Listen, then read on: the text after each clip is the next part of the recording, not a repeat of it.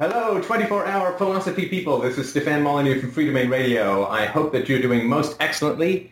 This Sunday, early August 2009, uh, I've been working on a theme song. goes a little bit like this. Uh, you can let me know if you like it. It's um, pump up the logic, pump up the logic, dance, think, think, wah! something like that. And I'm going to hit a, hit a heavy bass line right after that, but it's really going to rock out in a way that only a balding 42-year-old philosopher can manage. So I hope that you will enjoy that. And um, we are, uh, it says no audio on the video yet. Just, uh, just we're just getting the, uh, the technical kinks worked out as we start. This is the Sunday Philosophy Show, 4 p.m. Eastern Standard Time, which we will be doing every Sunday, 4 p.m. Eastern Standard Time. My name is Stefan Molyneux. I am the host of Freedomain Radio, the largest and most popular philosophy show on the web, entirely dedicated to receiving your brainwaves through the ether. So if you would like to call in, let me just get a hold of my handy-dandy piece of paper. The call-in number to bring up any topics that you would like to do with philosophy is 347-633-9636, blogtalkradio.com forward slash PFP Movement Radio is where you can listen to the show and uh, watch me, which is about as gripping as watching paint dry, but we're doing video anyway, just for those who prefer a little bit of squiggle with their babble. So uh, we have uh, the number again, 347-633-9636. We can talk philosophy, we can talk self-knowledge, we can talk economics, we can talk politics, we can talk art, we can talk movies, we can talk about whatever is on your mind. And uh, uh I hope that you will uh, give in a call. Uh, philosophy is the oldest and noblest and deepest of the thought disciplines, in my opinion. It has been around since the time of the pre-Socratics, nigh over 2,500 years ago. And in many ways, it is still a young science in that it's uh, uh, not quite solved some of the basic issues. I've certainly taken my swing at solving such some of the basic issues, such as a proof of ethics without reference to gods and governments, but uh, the science itself, or the discipline itself, still remains fairly youthful, to say the least. So I hope that you will contribute to the conversation and call in for a chat about uh, about philosophy. 347-633-9636. So we will um, uh, we will uh, see if there are any callers coming in, and uh, I will start off with a uh, a little chittle chattle uh, just in case we are are waiting on callers. Um, do we have any yet? We have no callers yet, although there is no audio on video. All right. Okay, well, let's start with some of that technical stuff then. Uh, let me know if it comes in. What you hear? Well, there is no audio. So should we just ditch the video and just go straight to audio? Because it was working, right? And and now it's not, which is all too exciting for words.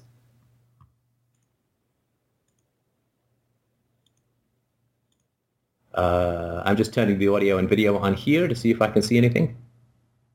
It worked beautifully in the technical test, which we were performing earlier. But of course, the technical test means nothing when it comes to uh, the actual live show stuff. Uh, did you change it on your sound card? I... oh, is that better? Am I back? I can see a mic level. Oh, it's gone again. Uh, no, I just, uh, uh, I have the mic source as to what you hear, which is what we were doing last week. And uh, it worked. Uh, I mean, it didn't change anything since we did it in the tech test. Hmm. I mean, I can go, I know that works. That's the microphone, but then we won't be able to hear anyone else who calls in, right? So let's go back to what you hear and see if that shows up. Well, how's that? I'm getting a little bit of an echo, so it might be working. Let me check the chat room. Do, do, do. Can you hear? Can you hear? Can you hear?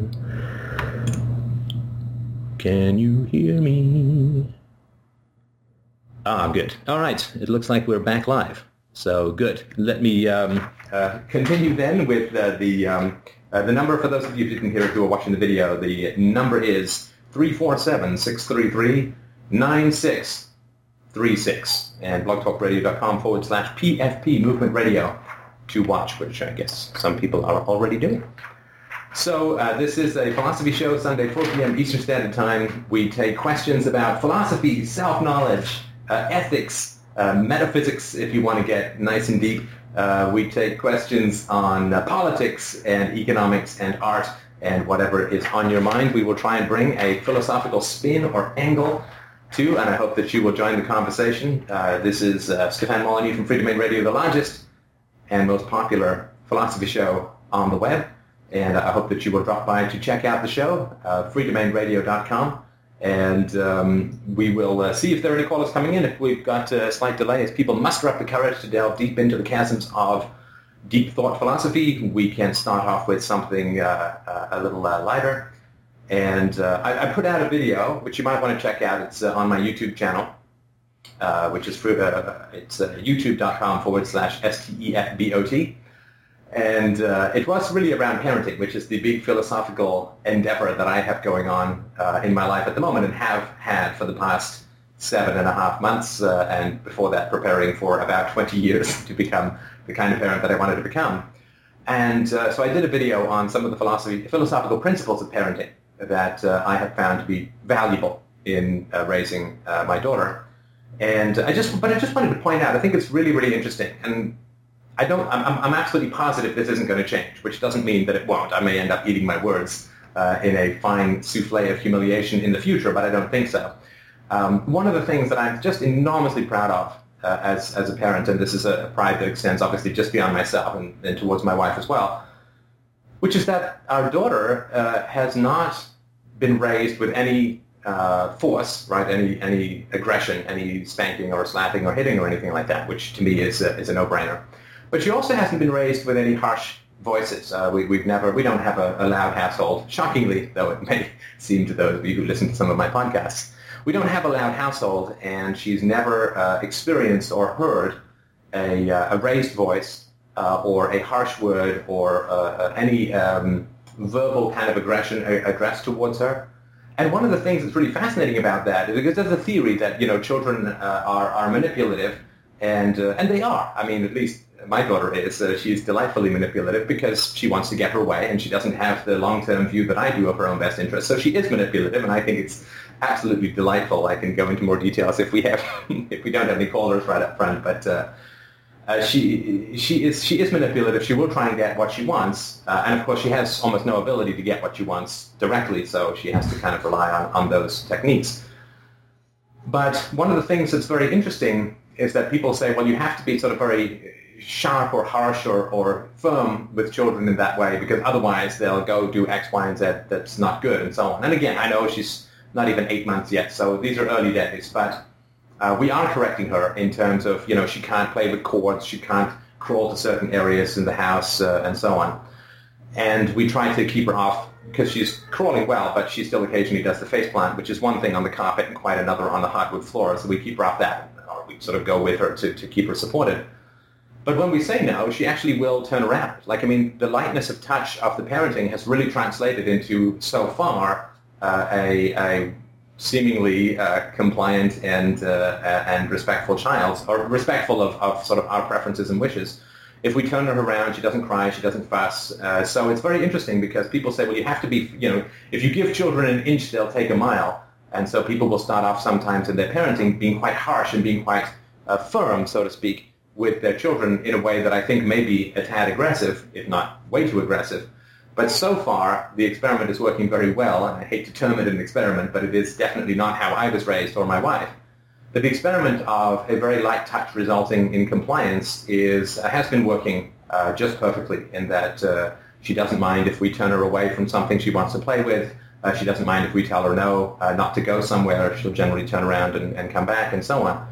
So, I, you know, if you are a parent or, or considering the, uh, the option of getting one from eBay, then uh, you, you might want to, um, sorry, eBay, that's the wrong website, but you might want to think about that lighter touch approach. It does seem kind of counterintuitive because we're so used to having these sort of heavy authoritarian things through, through religion and through, through public schools, but uh, we've certainly found that a very light touch uh, is, is by far the, the best way so far. Again, Terrible Twos are coming up in, in a way, so there may be some updates on this, but I really do believe that uh, the children reflect the respect that you give them. And uh, because we respected her and, uh, uh you know, treat her as if she's a good child, uh, she is, in fact, a very good, positive, and happy child. So I just wanted to sort of point that out. And my uh, philosophical explorations and examinations in the moment tend to center around parenting And so that really is the uh, is the number one thing that my principles are being applied to at the moment. So you will hear a lot from uh, Proto Daddy Parent Boar uh, in the coming months because that is um, uh, where my attention is.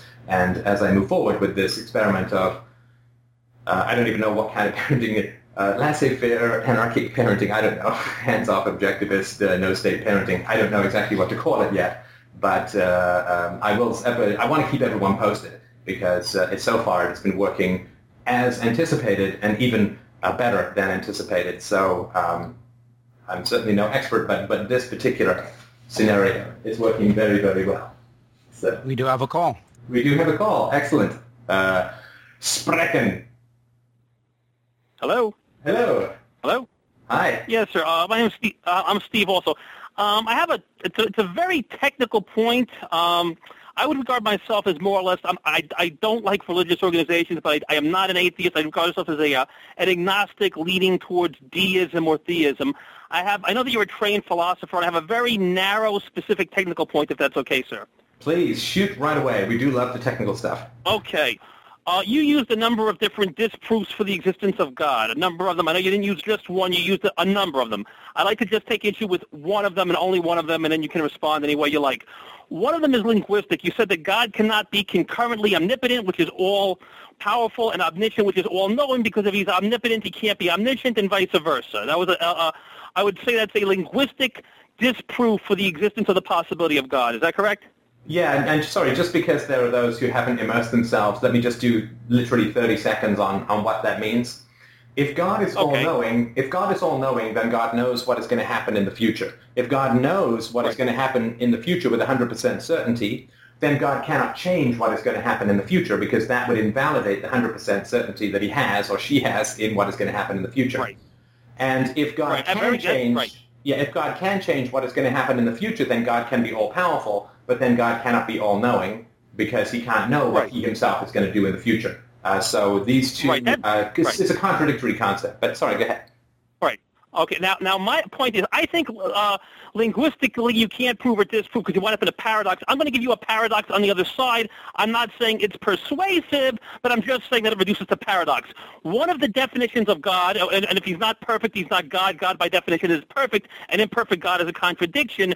But if God doesn't exist, his deprivation, i.e. of not existing, is an imperfection. So to say that God does not exist is to say that God is imperfect, which is likewise by definition a self-contradictory a, a statement. I'm not saying that proves God exists, but I'm just wait, saying wait, that wait, all wait, wait, wait, wait, Let me just, I just, sorry, I, I just want to make sure I follow this. So God, by definition, has to be perfect. Non-existence would detract from that perfection. So if you say that God does not exist, then you're saying God is not perfect. Is that the argument you're putting forward? No, if you're saying if you're saying uh, if you're saying God is perfect, and by definition, an imperfect God, an, uh, an imperfect God is a self-contradictory term that yes, perfection, so, yeah, the definition can... of perfection implies existence. Absolutely, yeah. I mean, you can't say I have a perfect car that does not exist. Right. Yes. So I'm just trying on a very critical, narrow point. I'm saying that you you you you did a very logical uh, disproof of God using linguistics, and I'm not saying that my assertion about him being perfect means. Uh, but I'm just saying that when you start using linguistics as an approach to prove or disprove God, you're going to wind up in. I don't mean in derogatory, in nonsense. You're going to wind up in paradoxes and and and self and you know in circles. It's not, a circle doesn't prove or disprove anything. It's just a circle. Well, sorry, let, let me just understand what you mean, because I, I, think you and I might use this word differently, which doesn't mean that I'm okay. right or anything. But when you say, like when I point out a logical contradiction between omniscience and omnipotence, and you right. say that is a linguistic disproof, why would it not be a logical disproof? I mean, if it's impossible to be all-knowing and all-powerful, that would be a disproof of the perfection and universal power of God. But why would that be? Why would you say linguistic rather than logical? It would seem to me that that's a logical disproof, but maybe I'm missing something because the, because you're using in the disproof what the words mean and how they contradict one another. While while if you say something is perfect, any being, call it God, that the, the perfect being doesn't exist. I think that's also a self-contradictory statement. But if I'm using the definitions of the word and how they logically contradict each other, which you have to, you have to use right. the definitions of the word to be consistent. Why would that not be a logical disproof? Why would that be? And I'm not trying to quibble. I just want to run on. Why would that be a? No, linguistic, I, I because linguistic disproof sounds less. Uh, it sounds less rigorous than a logical disproof, if that makes sense. Right. No, I, I understand what, what you mean. I mean, there are other statements like this statement is a lie. If true, then false. If false, then true. And not that you can prove or disprove. The you may, but you, you, you, didn't. To be fair, you didn't put forth one. You put forth a number of them. I think a lot of them were used by uh, George Smith, whose book I read, and I have a lot of respect for Mr. Smith. Oh, But, uh. I just, uh, sorry, I just for those don't who think. don't- Sorry, for those who don't know, that is uh, it's a book, and I, I completely, uh, I think if I remember right, I, I completely pillaged this argument from uh, George Smith's book, Atheism: The Case Against God. Is that the fellow you mean? Yeah, that's. The, and I think you acknowledge that you didn't do anything. I mean, you acknowledge that you relied to to a, to a large degree on some of, many of his arguments. I think you even referred people who are interested to look at his book. But I Yeah. just think that when you try to do it using language and definitions, you're going to wind up in circles on both ends. But wait, wait, wait. uh, Why, why is it okay? If, if you if you say to me a square circle exists, and I say, well, a square circle is a contradiction, isn't Right. that a logical disproof rather than a Yes, it is. disproof? Yes. Well, yeah, but, but but the logical contradiction is predicated upon the definition of what the words mean. Well, sure, but I mean, In order for it to be a logical, a, a logical. Go ahead. I'm sorry. Uh, that, but that's true of all conversations. We, we, but, but the question is, do you define the terms or do you use the words um, uh, in, a, in a consistent and objective manner, right? So if we say omniscient, Mm-hmm. we certainly do mean all-knowing, and when we say omnipotent, we certainly do mean all-powerful, right? Those aren't squishy Right, I would say that, that definitions, right? perfection implies exi- I would I would say maybe wrongly that perfection implies existence in just the same way because non-existence is a deprivation. It's a deprivation. It's an imperfection. Yeah, I'm, I'm not quite okay. We can leave the first point. I, I, I'm not going to concede that it's linguistic. I think it's logical, but that doesn't Okay, fair enough. I just I just want to throw it out there and see what you. would I like your mind. You have a fine mind, sir, and I figure I'd throw it out there and, and see what you do with it. And that's obviously for you and me and the audience people to make their own determinations on that. But I, I thank. I don't want to tie you up with this.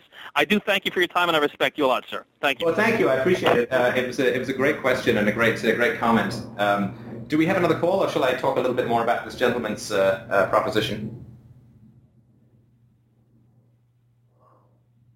I'll uh, wait for. Uh, Go ahead.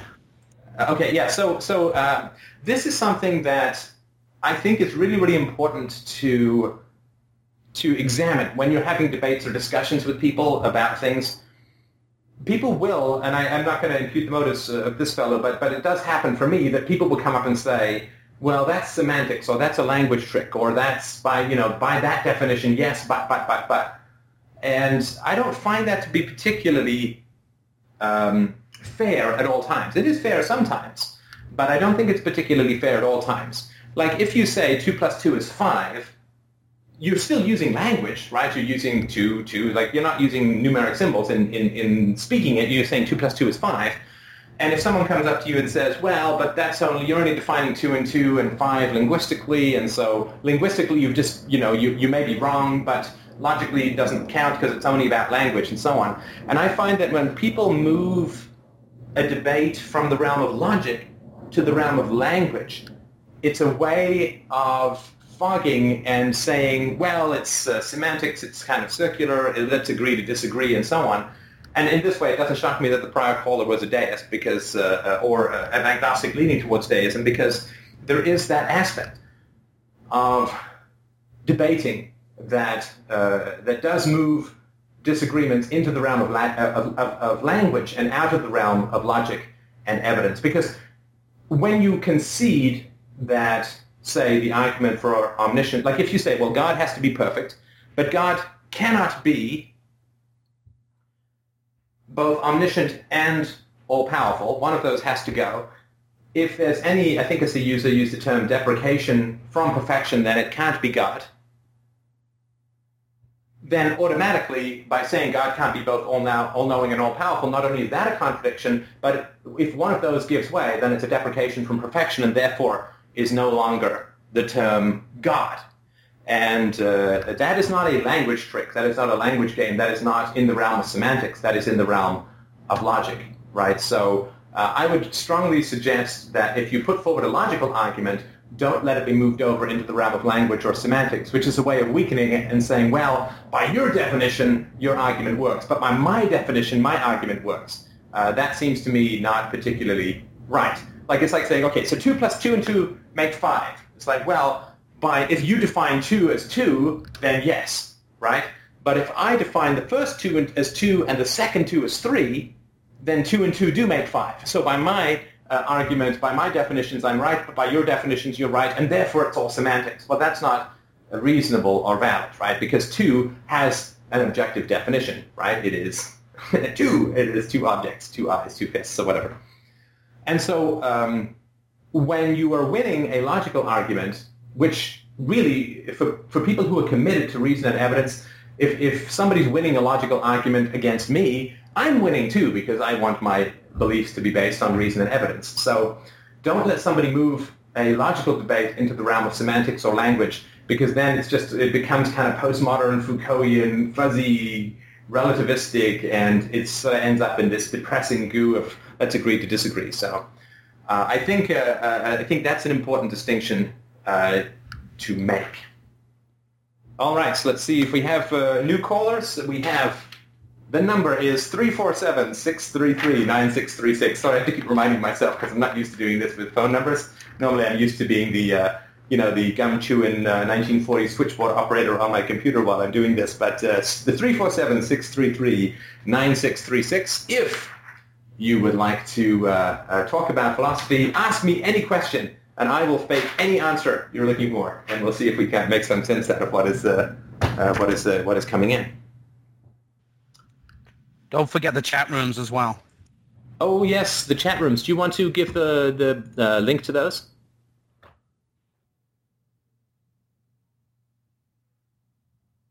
Or not? Uh, I'm in. Uh, I'm in this yes, chat room. we have a uh, chat room on Blog Talk Radio. All right. And what's the address? Oh, is it just Blog Talk Radio? blogtalkradio.com forward slash PFP PFP Movement Radio. Movement Radio. And there is also a chat room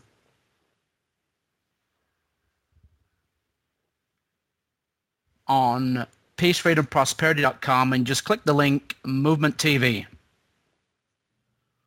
Well, while we're waiting, hello, I'm, I'm still here. While we're waiting for our next caller, uh, I'm going to read a short article. I may do a, a video on this later this uh, this week, but I will give you a, a little pretest. Since we're on the topic of religion already, I thought that I would uh, uh, give you an article that somebody posted on the Freedomain Radio board, and and I fully understand this is not uh, this is not in the mainstream of religiosity, but I think there's an interesting principle here which does spread over to more of the mainstream of religiosity. This is from uh, do, do, do, do, do. The BBC, the British Broadcasting Corporation. What?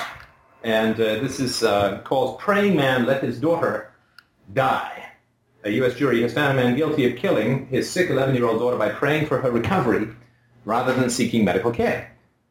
The man, Dale Neumann, Neumann told a court in the state of Wisconsin he believed God could heal his daughter. She died of a treatable disease, undiagnosed diabetes, at home in rural Wisconsin in March last year as people surrounded her and prayed.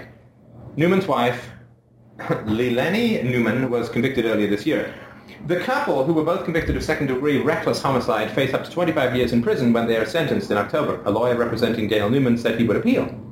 During the trial, medical experts told the court that Neumann's daughter could have survived if she had received treatment, including insulin and fluids, before she stopped breathing. On Thursday, Neumann, who is 47 and studied in the past to be a Pentecostal minister, said he thought God would heal his daughter.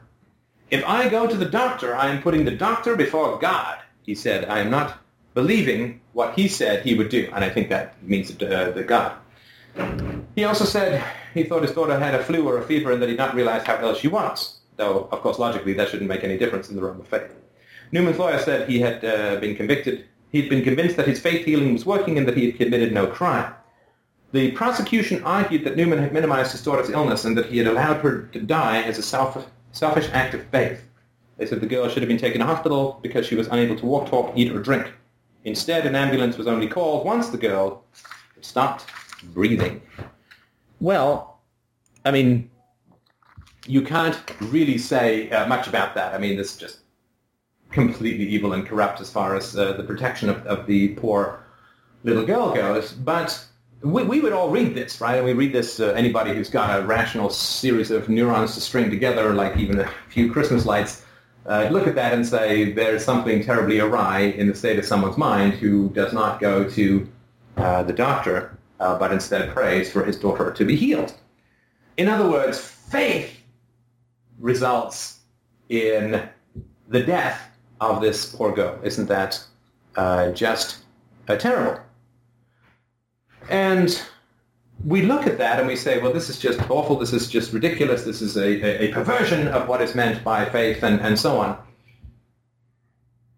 Yet, while this death is undoubtedly a, a, crippling tragedy and an absolute monstrosity with regards to the young girl, it is only one girl who died, right? What popped into my mind, I think fairly, though you can tell me if you disagree, of course, what popped into my mind was George Bush, by his own report, decided to invade Iraq after praying to great God above about what he should do. So we read the story where a man's faith resulted in the death of his daughter, and we say, my God, how monstrous, how evil, how terrible. This man should be thrown in jail for up to a quarter century well, I don't know, probably needs psychiatric care more than he needs a prison cell, but uh, we, we see a, a, direct and far more ruthless and genocidal parallel in the invasion of Iraq, which was faith-based, another faith-based initiative. And uh, uh, this, of course, George Bush is not facing any jail time for praying to God and God telling him to go and slaughter over 100,000 Iraqis and cause millions of them to be driven from their homes and live in concentration camps on the borders of other countries around Iraq. So the shock and horror with which we receive this story of one child dying because a man claimed faith was his driver, should it not be a hundred thousand times or a million times worse for George Bush to pray to God to invade Iraq? and should we not prosecute? But, of course, morality does not apply in the status system to the rulers. It only applies to the slaves. It only applies to the tax livestock like you and I. Ethics does not, of course, apply to the rulers. I did a uh, recent series, which you might want to check out in the True News series on YouTube, uh, on, on healthcare. And if I remember rightly, $41 trillion, or the equivalent of about 30 Iraq wars, is the unfunded liability in government medical care, Medicare. And uh, Social Security, of course, is a total Ponzi scheme, right? There's people have this fantasy, you know, like uh, uh, you you you get taxed, the government puts it in a special account, invests it somewhere, it grows, and then it, they give it back to you. Um, when you retire, look, it's complete nonsense, right? The government rips off the money from you at gunpoint, blows it on paying off its friends and punishing its enemies, and then when you retire, it taxes the young to pay for the rich, right?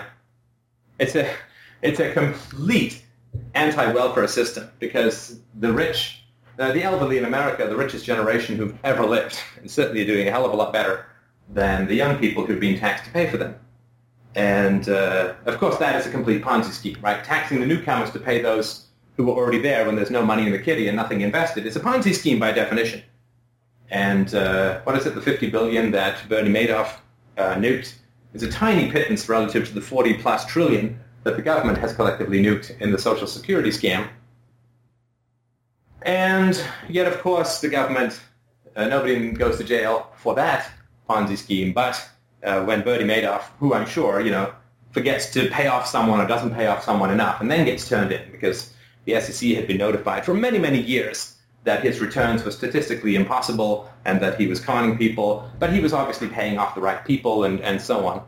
But um, I just wanted to sort of point that out, that, that morality, I believe that it is universal and objective, which is why I'm an anarchist. But morality as it is used and taught in the world today is something that is designed to have those who are subjugated to the powers that be to, to attack themselves, right? To, to attack themselves, uh, to feel guilt, to feel bad, to feel wretched, to feel down on themselves, so that they're easier to rule. Morality is like a weakening agent that's put into the water that makes uh, slaves physically strong but mentally weak. Morality is a virus that is put into us, like one of those metal caterpillars going into Keanu Reeves' abdomen in the Matrix. Morality is something that is put into our head to have us castigate ourselves and attack ourselves and flagellate ourselves and wear the hair shirts of low self-regard for being bad. But of course, whenever you then try to take those ethics and apply it to the rulers, to the powers that be, to the governments, to the priests, to the politicians, even sometimes to the parents, well, then it's not allowable, right? Then we can't have that at all. That is just terrible. That is uh, scandalous, right? So I just wanted to sort of mention that. Um, uh, be very, very wary when people start talking about virtue with you, because they will almost always use the term virtue in order to control you, to bully you, to, to, to crack you down, to break you down, to bend you in two or three or five or ten or atoms, rather than because they have a true, deep, venerable, and universal love of virtue across the board, up and down the hierarchy of state and institutional and religious power. Be very, very careful. You know, there's a famous quote from an old Nazi who said, I can't remember his name, he said, when I hear the word culture, I take the safety off on my revolver, right? Which is a primitive and brutal response to a subtle and powerful manipulation called culture, which is lies, right? If it's not lies, it's science. If it's not lies, it's philosophy. If it is lies, we call it culture, and we think it's good because it's old. You know? This is what sometimes Christians fall back on. Just waiting for callers. Interrupt me when we have a call. I'll just keep talking until we get a call. So if you want to stop me talking, just call in. Let me come back the number once more time.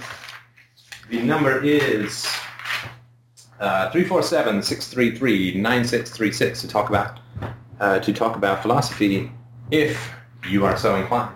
Because Christians will say that. Right? Because to me, religion is indistinguishable from superstition. There's no difference to me fundamentally in someone who says I believe in leprechauns and someone who believes in uh, undead Jewish zombie water walkers called Jesus or whatever. But religion, uh, Christianity and the other religions, particularly Judaism, will say, well, you see, we have depth and we have richness and we're different from your average garden variety superstition because we are old. And uh, that's, that's pretty sad.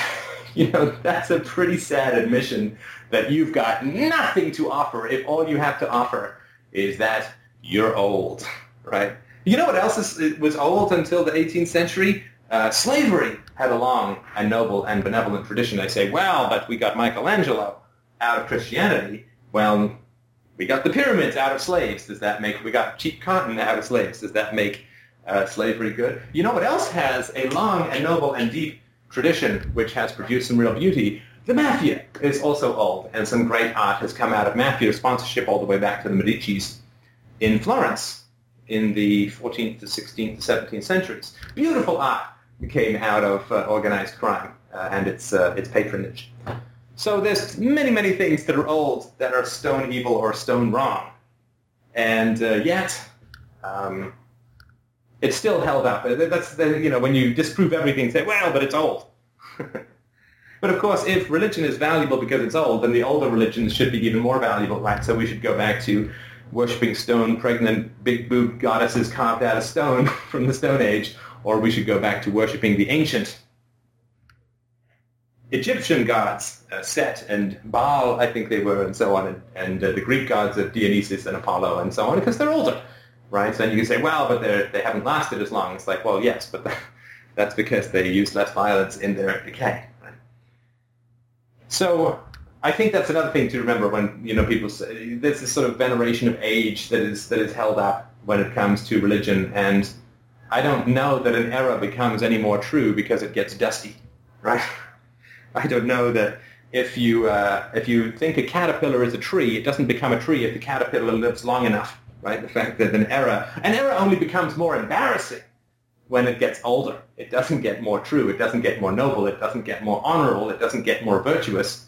It simply gets. Sorry to interrupt. We do have a caller. All right. All right. I am interrupted, and that probably is not a bad thing. Uh, please go ahead. Am I on? We have another mime.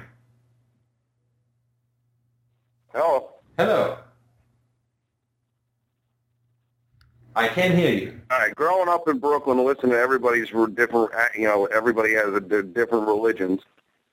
If you know, more or less, I just wanted nothing to do with any of them because they're just all, you know, they're all against each other. If we tried to reword them, do you think that people would get along a lot easier, or just go about our everyday lives and just listen to people complain?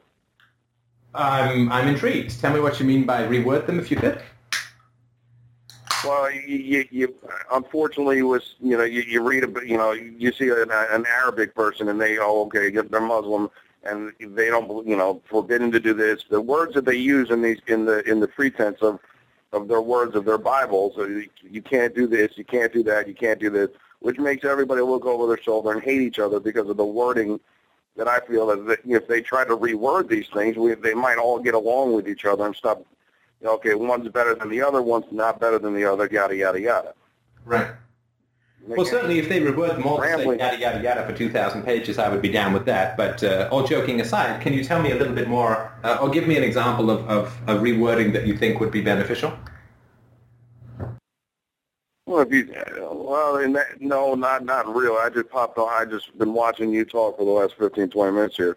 But in in the last 20 years of, of being in Bradenton, Florida, you, people we don't judge people, you know, by their religion. We just judge people by who they are and what they what comes out of their mouth.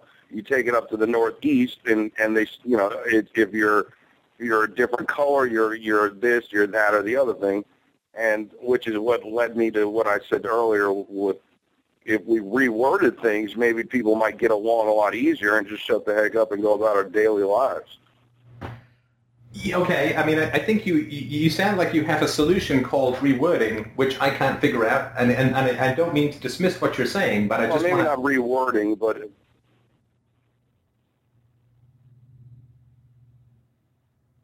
first time caller. I'm sorry. I lost reception. I'm on a cell phone.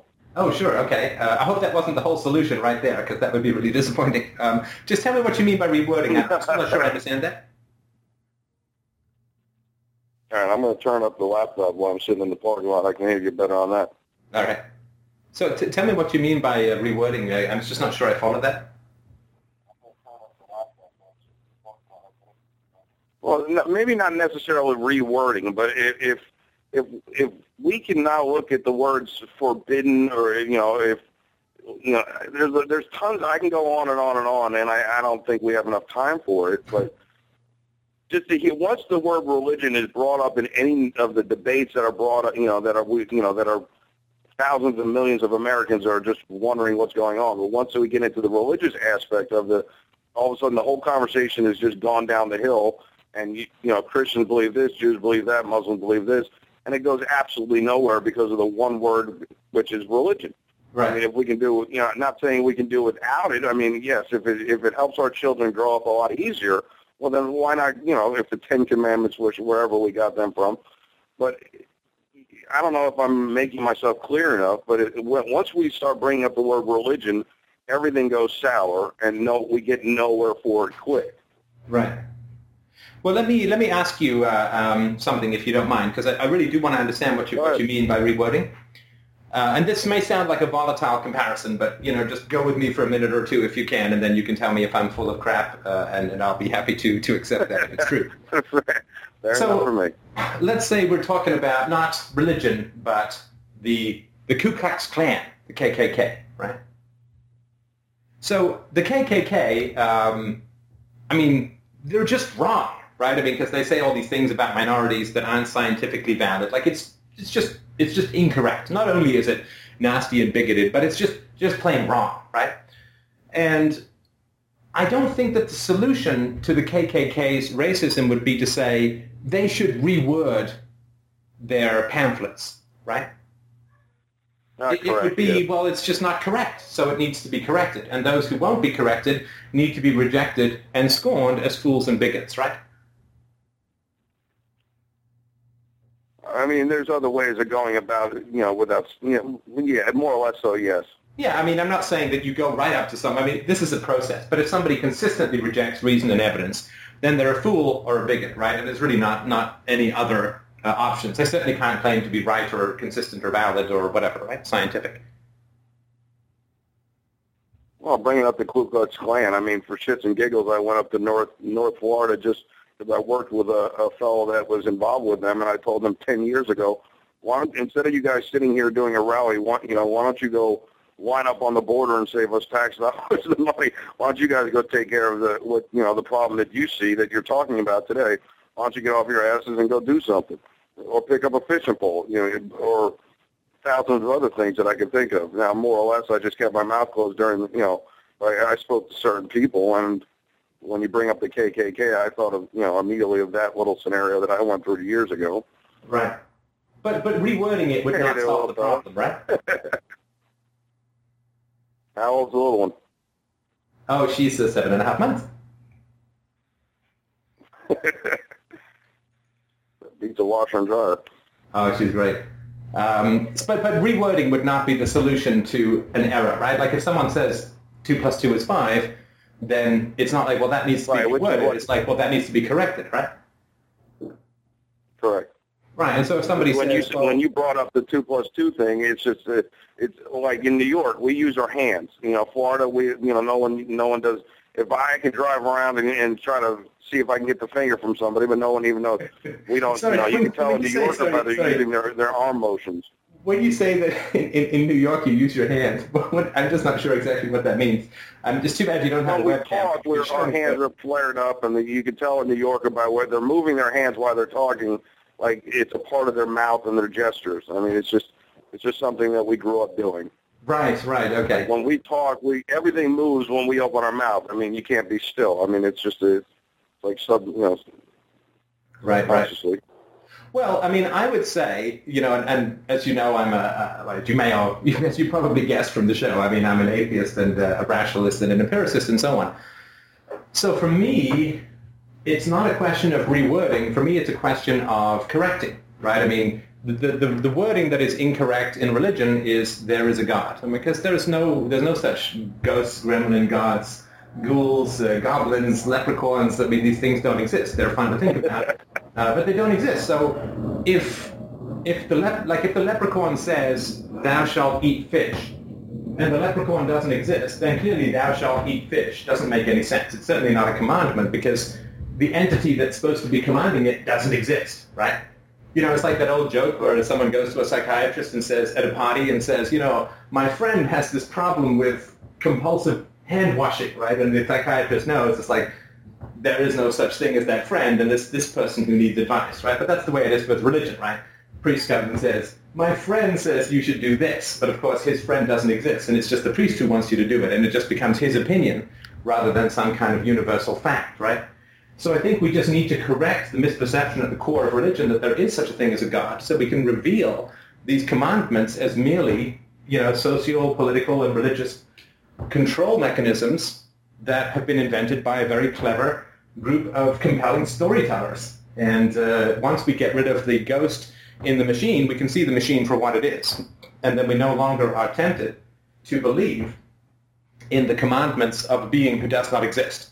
And I, I just, I don't think you can get, because as soon as you say, well, let's reword it, the question then becomes, well, who decides what that word is, right? I mean, the whole Protestant Reformation was an attempt to, quote, reword Catholicism, and it's splintered into, you know, what is there, 400 Christian sects or something these days now?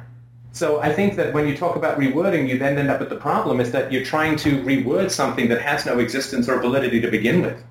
And so I think that we just need to keep reminding people that these, these ghosts and goblins don't exist, and, and then we can start basically reworking religion into philosophy, which is where the belief system should lie, in logic and empiricism. Well, like I was fortunate enough to go to the the church that was around the corner from my house, and after speaking to one of the, the pastors at the at the Christian church, he allowed me to deal with the children on a, on the Sundays after you know while the parents are in there in the rest of the service.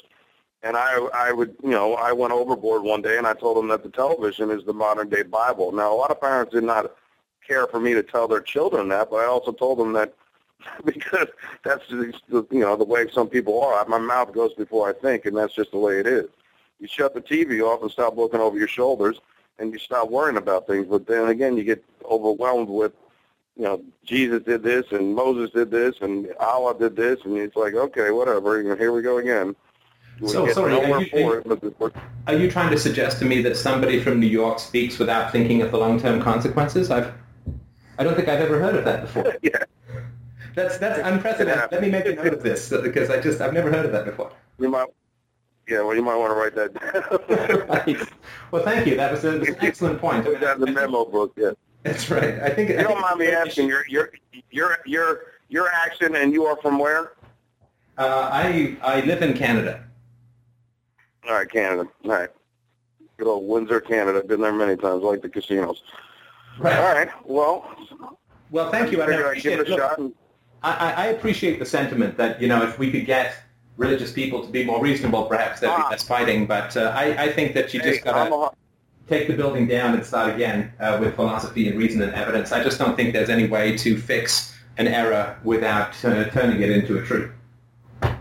So do you think I should stop trying to say that when I when I when I meet new people and they want information and I'll put them onto and I'll tell them to look on this and look on that and then I'll go into subjects about rewording the religion that I'm not going to I don't, think I should try to stop because that's the easiest way for me to get the people on a on a level where I can talk to them without them thinking that I'm some you know, lunatic or whatever. But again, like I said earlier, once religion comes into the once religion gets brought up in any in anything, it's just the, the the entire argument is just gone nowhere quickly, and all, all because of one word and what people believe, and they don't. It's it's kind of it's it's depressing.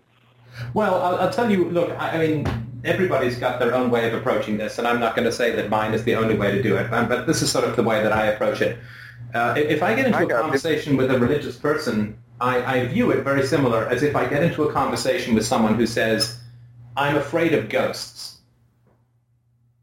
And, and there's not much point immediately starting off by saying, there's no such thing as ghosts. Because the person's not going to say, oh, I hadn't thought of that. Okay, no, I'm no longer afraid of ghosts, right? Because obviously it goes a lot deeper than that, right? I mean, religion is embedded very much into people's culture, uh, into their ethnic background. It's, it's built into their family structure and their extended family structure. It's often built into their education and so on. And so it's not like an old tooth you can just pull out and then the person says, ow, now I feel better, right? It's really deeply embedded into the personality and into the brain stem, right? It's like it goes deep, deep, deep, right?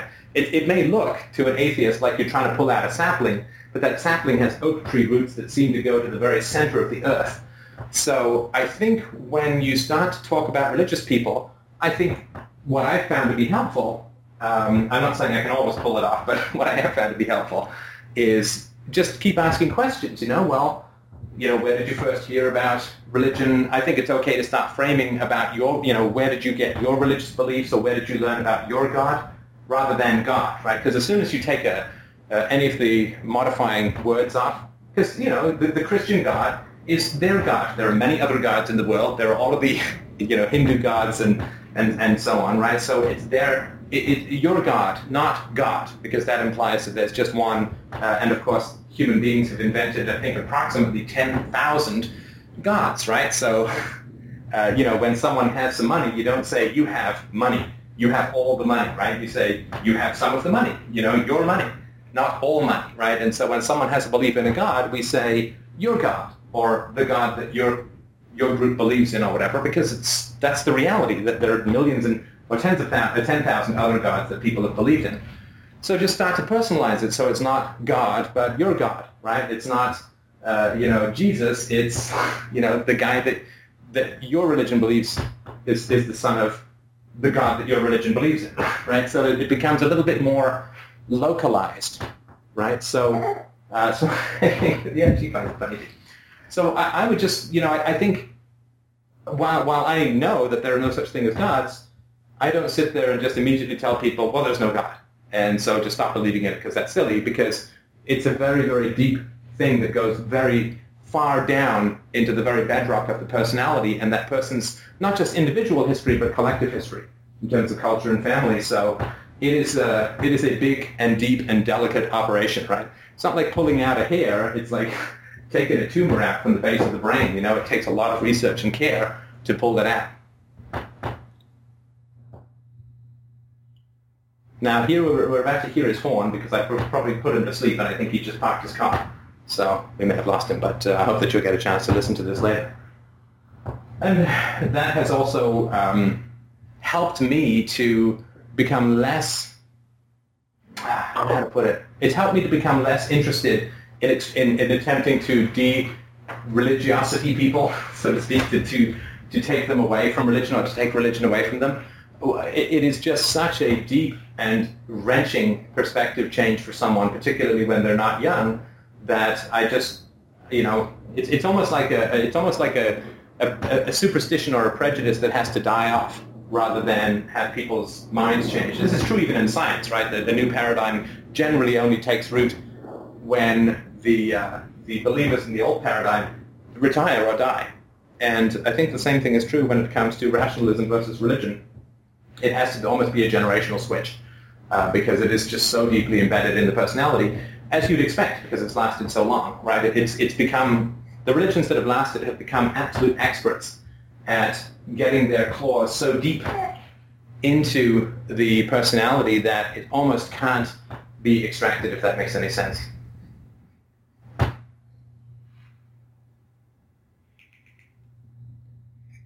All right. Do we have another caller? Did we lose this one? He's gone. You know what? He's probably just talking with his hands. and I think I can see what he might be gesturing. Is he?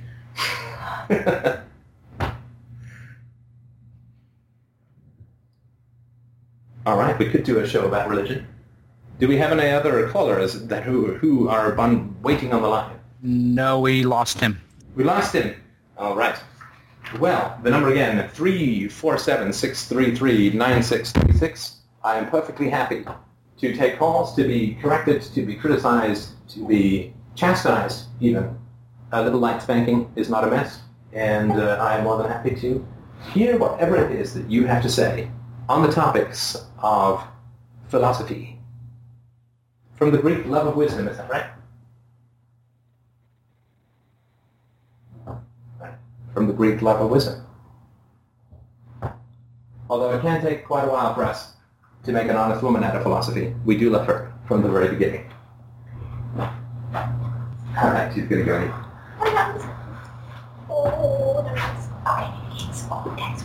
All right, so uh, let's gather up another topic if we, uh, while we wait for another caller, and thank you so much to those who have called in.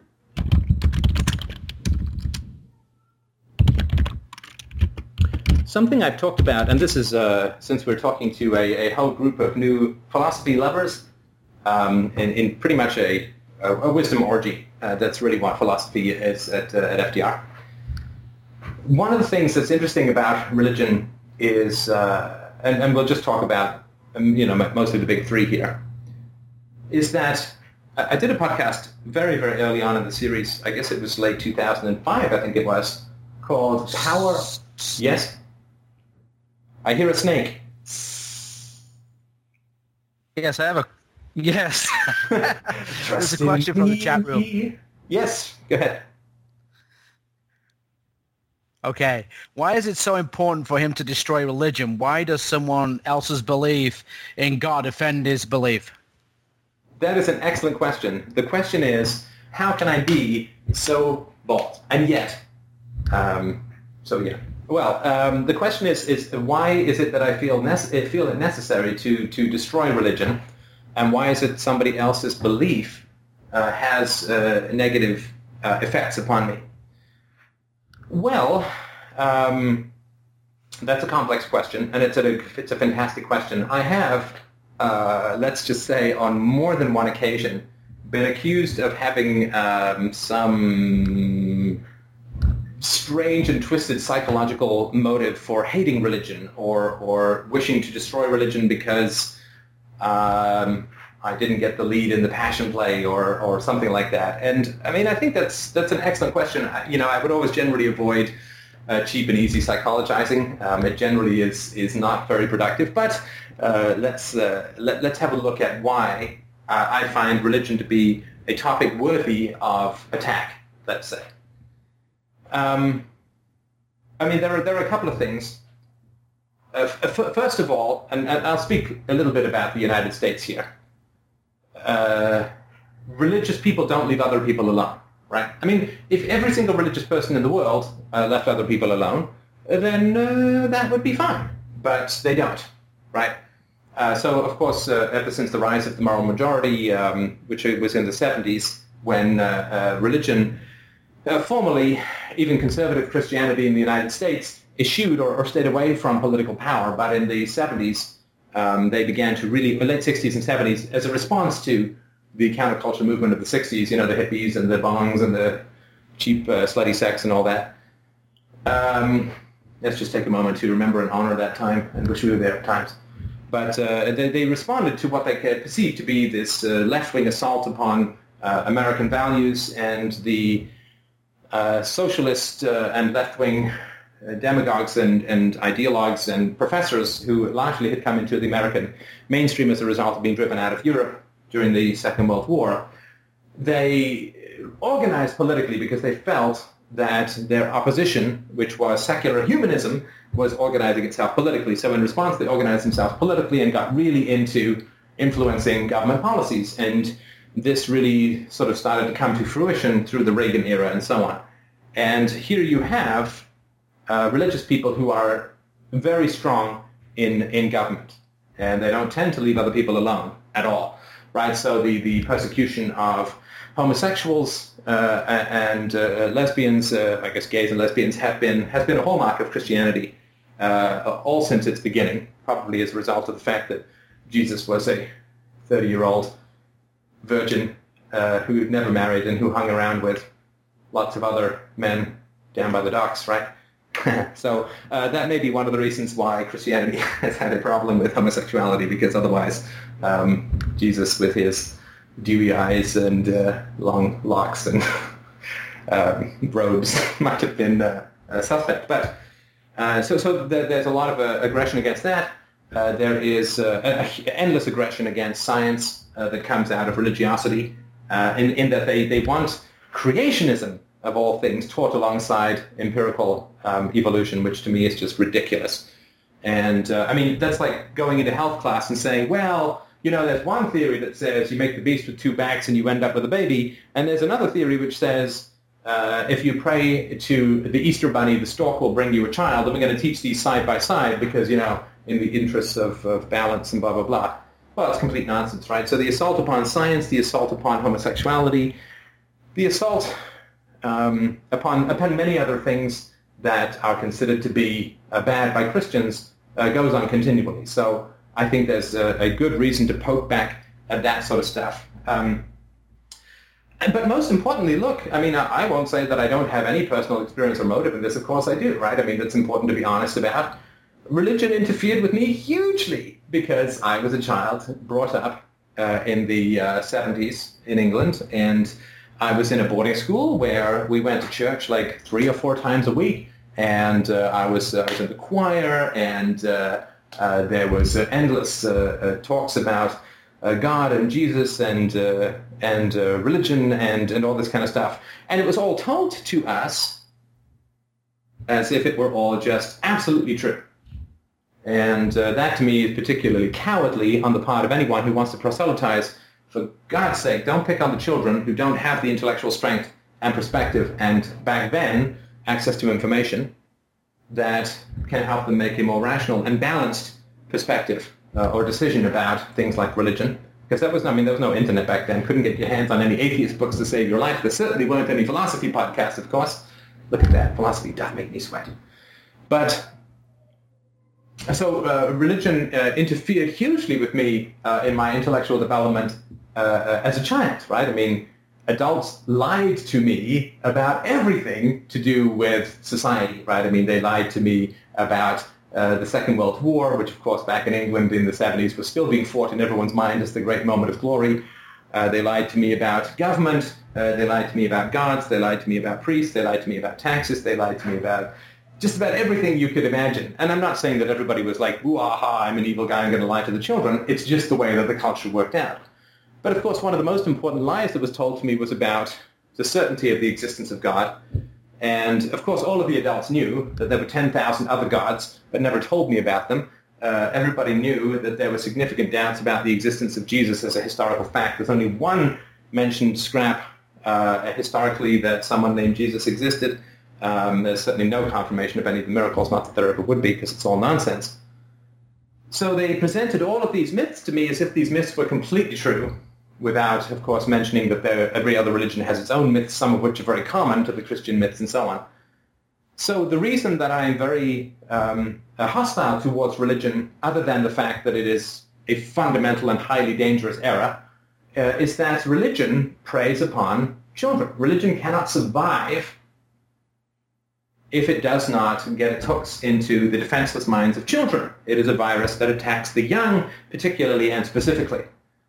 And can you imagine if, you know, you, in many places in the United States, you're not even allowed to take a drink until you're 21. And of course, you can drive a car and you can be uh, stolen into the slave camps of the army, but you can't have a beer or a glass of wine at dinner. Can you imagine if you were not allowed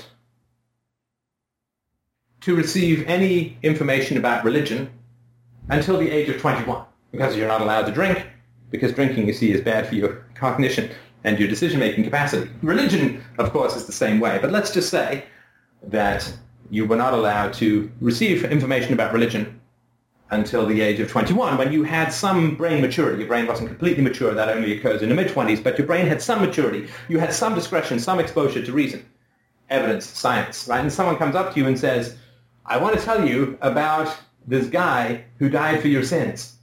And you'd say, what's a sin? you say, well, it's, it's bad stuff that's been done since the beginning of time by this guy named Adam and this woman named Eve, who lived in a magical garden, unfortunately listened to a talking snake, disobeyed a god, and were cursed, and that's your fault, and so give me money. I mean, you'd look at that person like, okay, that's a great story. I'm just going to slowly step back, not make any particularly sudden moves, and hang on to my pants and my wallet. Right? Because nobody would take religion seriously if they achieved some sort of intellectual and physical maturity before having the crazy nonsensical fairy tales attempted to be plunged into their brain like Stalin's ice pick into Trotsky's head. And so when you have a predatory and brain-dissolving set of frankly murderous fairy tales that are told to children as if they are true, when children do not have the capacity to evaluate uh, these myths and these, these stories and this exploitation, then to me, that is entirely preying upon the minds of children. Do you know the way it works as an adult? If you want to take Viagra, and if you want to take Viagra, you get a pamphlet with your pills, like, I, don't know, this sounds bad. I saw a pamphlet. But I've never taken Viagra, but you see this, this pamphlet I would imagine that's four or five or six pages long, fine print and all this sort of stuff. All of the disclaimers, all of the disclaimers that have to be out there, because you know one in a million people gets a boner that lasts for three days or something, right? But the disclaimers that should be there in the realm of religion, right? Note, this myth may mimic other myths that are equally nonsensical, that are believed all over the world, right? Jesus inherits 90% of his characteristics from earlier deities such as Mithras and Horus right? So none of these disclaimers or perspectives are put into the lies which are told to children, which have profound and negative psychological effects for the rest of their lives. The lack of privacy because you believe that some God is always watching you. Um, commandments against, uh, you know, innocent things like masturbation and so on, which produces sexual dysfunction and perversion, uh, which it, it can be truly staggering the subjugation of children's minds to the corrosive fantasies and controls of, of other people uh, is, is just horrendous. It is absolutely horrendous. I don't feel that religion has left me with any particular scars. Um, I stopped believing in God. Uh, I'm trying to remember. I, I, I this is going to say, I certainly absolutely remember when I was three, or I was about three, and, and God seemed like a very real thing. I, I remember I was in an I was in an attic uh, at my aunt and uncle's place, and I was playing. I can't remember playing with what, and some song came on the radio. It was a Cliff Richard song called "Power, Power to All My Friends to the Music That Never Ends," or something, some poppy hit. And I remember thinking, well, God really wouldn't like the song because it's so secular and it's not about God. I wasn't using those words, but I remember thinking that God wouldn't like it.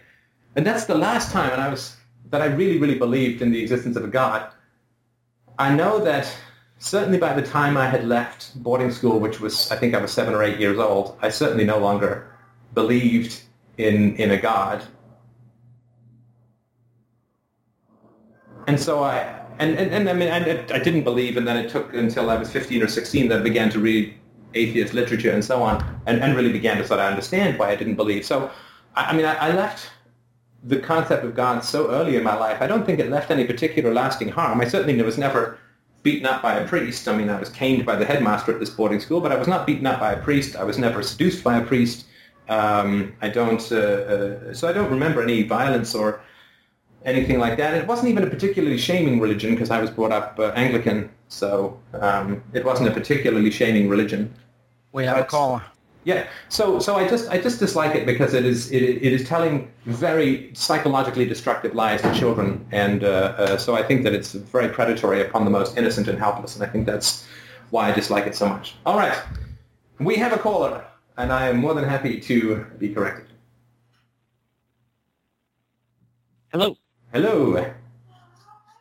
Hi, uh, this is David Allen. Um, uh, I do uh, shows during the week uh, under the name Independent Politic. And uh, as I was saying in the chat room, I didn't really want to call in, but uh, I don't know, kind of... Uh, but I provoked you into calling. with me, and I decided to there. um, I, I think uh, you see a lot of the negative parts of religion, and you see it kind of being forced on the children um, by society, but it's really more of the parents that force it on them individually. I'm, as I was saying in the chat room, I'm Jewish. I grew up in the United States of America, and every year you have Christmas, and everyone I went to school with um, believed in Jesus and, and all of these these things. And when I was growing up, I did have certain resentment resentments towards Christmas and you know Santa Claus and the Easter Bunny and all that crap. But I got over it and and it seems like you're you're you're a little bit fixated on those things. I can't change anyone else's religion. They're not going to change my religion. Um, we've just got to live with it and deal with it. And sure, it bugs me when uh, certain people are like, "Oh yeah, I know the truth," and and hey, I'm I'm just I just want to be friends, and I'm and I'm just telling you the truth because I want you to be saved, and and you know I you know I'm really looking out for you. I, I that that bugs me, you know, when people try to push theirs on me. but I don't have to try to go out and eliminate it. And I think you're missing a lot of the good points of religion. Uh, well, sorry, uh, sorry, I just, I, I, don't mean to interrupt you. Sorry. It, sorry, hello, hello, hello. I don't mean to interrupt you, but I just, I just yeah. have, a, have a couple of questions before we go on to the good of religion, which I really do want to hear about. But I just have a couple of questions, if that's all right. Sure. So um, when you say that you're Jewish, there are, you know, to my uh, to my way of thinking, there are sort of three general categories of, of Judaism, and some Jews are in more than one. So there's like religious, right, Orthodox religious Judaism, there's cultural Judaism, and then there's racial Judaism. Uh, and that doesn't, it just means, you know, the Jewish race as opposed to the Jewish belief system or the Jewish uh, Jewish religion. Uh, would you say that you are um, a religious, like do you fall primarily into the religious camp of Jewish, or do you fall more into the cultural or more into the racial, or is it all three for you? I, I would say I, I am I am in all three. Uh, as far as the major uh, branches of Judaism, there are there's the Orthodox, there's a conservative, and in America there's a lot of Reformed. Right. Um, I am of the conservative branch. I am, uh, but there's there's also Hasidic and, and ultra Orthodox and, and all kinds of other just like a million kinds of different churches all right. over the earth. Thank you. Now you say that um, you don't yeah, like... I, I, I, I, am culturally and ethnically as well. I am of the European Ashkenazi descent, meaning the ones that left uh, Israel a thousand or so years ago and made their way through Italy and up in, into Europe, and then eventually those that survived Germany came here to America and went to Israel or back to Israel and such. Now, you say that you don't like it when people push their religious beliefs upon you, which I can certainly understand. But isn't it true that uh, your parents did that to you? Uh, yes. Um, but then again, I was a child, and I don't have all of the rights of an adult. Because if my parents were to just leave me be out there in the cold, I'd be dead. So no, no, no, no, no, no, wait, wait, wait, wait, wait. No, come on, oh, come no, on. let me, let me finish. Let, let, let me finish, No, and I'll I'm let not go on. saying that- um, what I want to say is my, my parents did their best to see that I grew up in a way that I was able to fend for myself, that I got educated in the right way, that, so that I would grow up and be able to take care of myself in the best way they could. Parents don't always do the right things, and certainly sometimes they get lazy or whatever, but, you know, in generally, and, and that's part of it. The religion is, is, I think, part of that, and I'll let you go on, but that's what I wanted to finish with. Yeah, I mean, I think I think you're proposing a bit of a dichotomy, and I, I- you know, I, I think that you're. I mean, you sound like a very intelligent person, and I'm sure that it's the case, right? So when I say, like, when you say, I don't like people who impose their religion upon me, and of course, as a child, uh, when you were born, you had no idea of Judaism or anything like that, right? Because because you were a child, or you were born innocent of all that kind of stuff. And your parents, of course, did push their religion upon you naturally. I mean, this starts with the with the bris, right, which is I think pretty barbaric, but we can perhaps talk about that another time. But um, but so so there was a, a you say, well, I don't like when people push their religion upon me, but your parents did that to you, and you say, well, I was a child. But of course, it's worse to push things upon a child than an adult because a child is that much more helpless. relative No, you're, you're wrong. You're wrong. You're, Okay. Parents have an obligation to put what they be- push what they believe is best onto their children. They have an obligation. What are they going to do? Just just leave them out there in, in, in the world and, and let them get run over by cars? No, they got to tell them. No, you got to wait at the stop sign. You got to got to look both ways. Wait, sorry. gotta, are, you, know, are you saying that uh, atheists? not run with scissors? Are you saying that statistically atheist parents leave their children out in the street to be hit by cars? Is that what you're saying? No, I'm saying it's not. I'm saying it's not cruel for any parent to teach what they believe is best to, to, to get their children. And this is my mother calling about dinner. I'm gonna have to put it on mute and come back to you in about uh, two minutes. Okay? All right. I'll try not to make any jokes about Jewish mother was calling adults for dinner, but um, uh, of course the, uh, the the issue then becomes uh, if it is uh, wrong for parents to not teach their children what they believe, then it would seem not to be wrong to teach your parents to be ra- to teach your children to be racist if you yourself are a racist. And and I don't quite understand how if you avoid teaching your children about superstitions and religions, that that is somehow equivalent to not caring for them in any way, shape, or form and leaving them to die out in the road. I mean, that, that seems to me like a real false dichotomy. Like, if I can't teach my child about religion, the only other choice that I have is to let the child die uh, in, in the road or something like that. And that, of course, is not, uh, not at all true. It's not even close to true. It's the complete opposite of truth. Anyway, we'll wait for this guy to uh, deal with his mom and come back.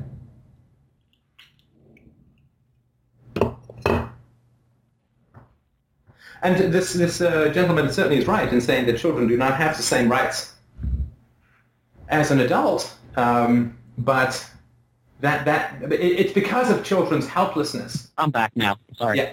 Uh, sorry, I, I didn't. Did uh, was I muted when when you did you hear anything that I was saying, or shall I touch on it again briefly? Oh no, I had to take my headset on and answer my cell phone, and, and I put the mute on here. Oh, okay.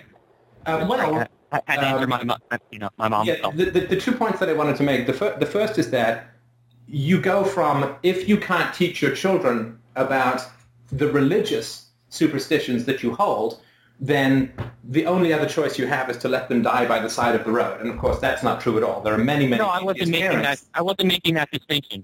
Yes, you were. I wasn't making that Yeah, distinction. you made that distinction. that- You made, no, you made no, that distinction You made that twice. distinction. You made that distinction twice because I said your parents imposed No, no, you, upon you you. threw and you that said- out of I'm I'm saying that, that, that parents have to do their best in all forms, and parents who are religious are going to teach their children religious um, stuff whatever their religion is. And I'm, I'm saying that parents have to, that parents are doing what they're doing. Parents are being parents. I don't understand what you don't get. I'm not saying atheist parents or religious parents. I'm saying that all parents do what the, and the atheist parents do what, raise their children the way that they want to. But what, what we're suggesting is that the parent um, leave out what they think is right. And some people think that teaching their children children religious is, is right. Some people think that you let your, your kid get burned on the stove one time, so it lear- so so your your kid learns not to touch the stove. Other parents will, will tell them 15 times, don't touch the stove, don't touch the stove, don't touch the stove. Yeah, see, you keep People going from different ways of ideology. you I'm saying religion is part of that. you keep going from ideology to physical protection. Those two are not analogous at all. But let me ask you something. Let's say that I'm some vicious anti-Semite, right? And I genuinely, I'm not, of course, right? but I genuinely believe that, I don't know, Jews are bad or whatever, right? And that is my honest conviction. Would you say then that it would be wrong, or would it be right or wrong for me to teach my children to hate Jews? It would be wrong from my perspective. It would be right from your perspective. Well, there's no such thing as right it's and wrong. It's not a right or wrong issue. My my morals, my morals say it's wrong. And and as far as um, those people coming after after me again, you know, uh, I, I certainly don't want that. Um, you know, those haters in the world. So, um, but it's not objectively but, wrong. It's I'm, not I'm saying, objectively I'm, wrong. I'm saying, yeah. If, if we if we can if we can stop them from doing it, uh, yeah, that'd be nice for me, but um, I'm not at the point where I'm going to give up the control to some central authority to decide. No, no, no, no. I'm um, not talking about. I'm not talking about a central authority, right? You keep jumping off into these other things. This is a simple question: Is, is it objectively wrong to teach your children to be anti-Semitic and racist? From my point of view, I would say yes. But no, no. You, you, you're you're missing the point. I said, is it objectively wrong, not by your opinion, your perspective? Is it objective? I can't be objective about that. Sorry. I can't be objective about that. I cannot be objective about that. Oh, so everything that you're saying is just an opinion, right? There's no truth in anything that you're saying. Is there any truth in anything you're saying, or is Absolutely. it just your opinion? No, no. It's it's absolutely You true. see, what you say, what you say is truth, but what I say is just opinion. How do you draw yourself into the objective and out of the subjective when most of the people on the planet can't seem to do that in their daily life? How do you be so objective? Well, no, I mean, you're, you- you're you're tempered by your own history, and you've said it yourself. You're growing up in a society, and and, they throw all this religious stuff on you, and at a certain point, you just say, "Hey, I don't even believe in this stuff." Mhm. Okay, yes, but but how do you draw yourself is, away from your own personal, you know, history? Well, you can't. you You're know, being is- very subjective about everything that you say as well, and and, and don't say that you're just some some so, somehow above it all. We're all Well- tempered by our histories. Well, yeah, of course, of course we are, but that doesn't mean that everything is subjective, right? I mean, so for instance, right? I mean, uh, back in the day, everybody was told by their parents that the world was flat because that's all that uh, that was known, right, in in the world. And then people, and there's arguments as to when it happened. Some say ancient Greece, some even say ancient Egypt, but certainly by sort of the middle of the uh, you know 15th century in, in Europe, people knew that the world was round. Oh, and the Mayans had it for years before that. Yeah, yeah. So, so I, I, but- I, I, I guess what let me, I'm let me, let me finish my um, metaphor, if you don't mind. right? and So. There are certain truths, we're not talking me, about those excuse me, things. We're not talking about two plus two. Excuse me. We know two plus two. Okay, okay. You, let me finish my metaphor.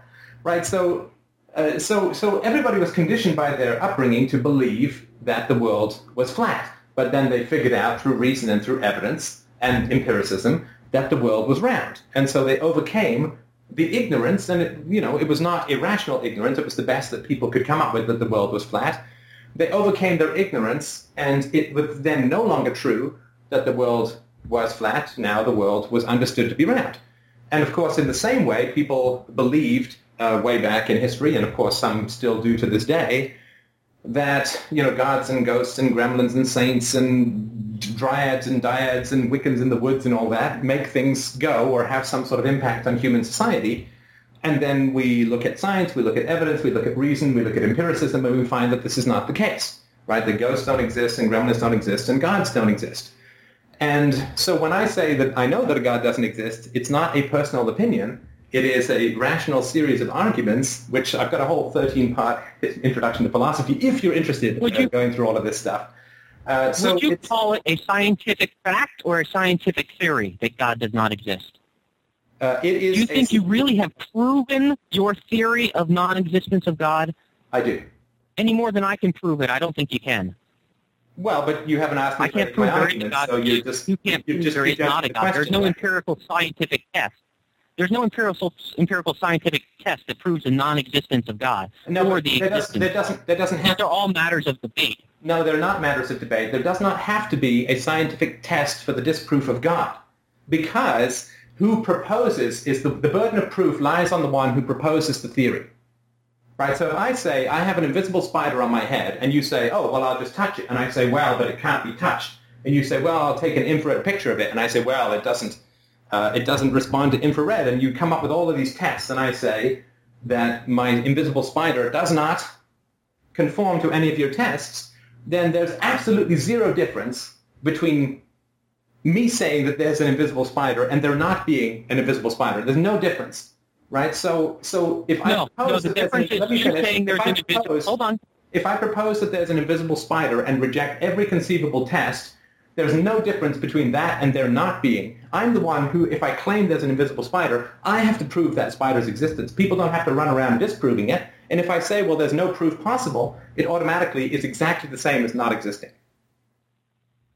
No, no. The difference is not whether there is an invisible spider above your head or whether there is not. The difference is whether you believe it or someone else believes it.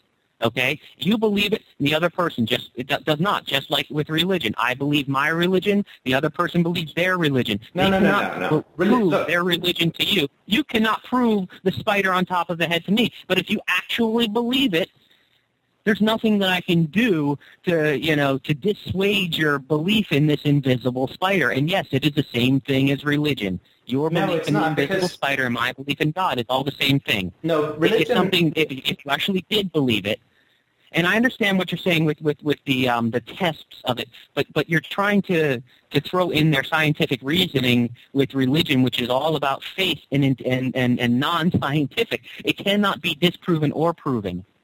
Is what Well, I'm no, it- saying. it actually- Neither it can very much- spider on your head. It can it can be disproven for sure because if no proof is, is provided for a, a knowledge claim, see people confuse and maybe you do or maybe you don't. People confuse religion, which is the truth statement claim about something in reality, which is that God exists, right? If no if God does not exist, religion does not has no validity, right? So religion is a knowledge statement claim about the objective existence of something out there called a God or a gods, or depending on whichever religion you look at. So religion is a truth claim statement about something that exists in reality.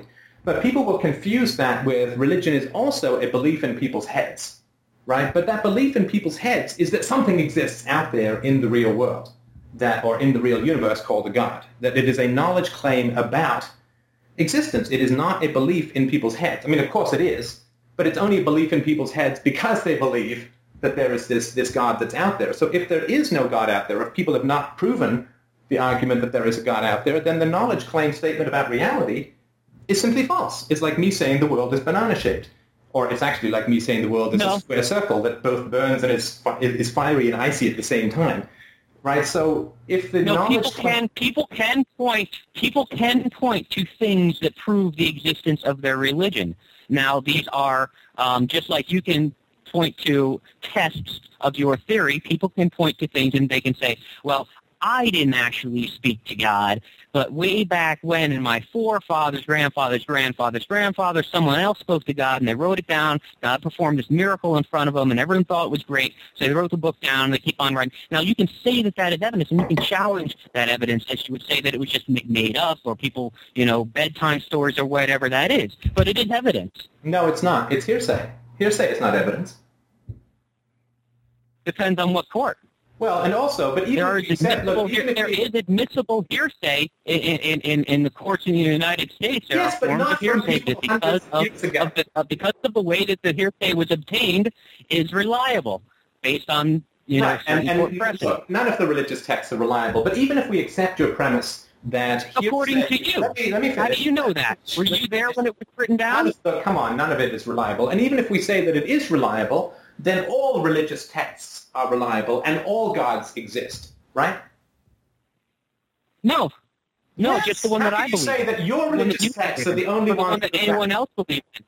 How- I'm saying the scientific. If, if, if, hold on a second. I'm saying in the realm of scientific proof, no religion has been proved. There is evidence in all kinds of different people's minds, and all kinds of different people take different weights to different things and claim this is my religion and this is why it's true because it says this or this means that. Okay, it's all in that person's mind based on what they were taught from their, you know, priests or parents and you know religious instructors and passed down through the ages. And and, and you know you cannot disprove it. I know you've disproved it in your own head, but you cannot disprove it for other people. And I don't understand. This was the re- reason I originally called. Is why does it mean so much that I believe in a God?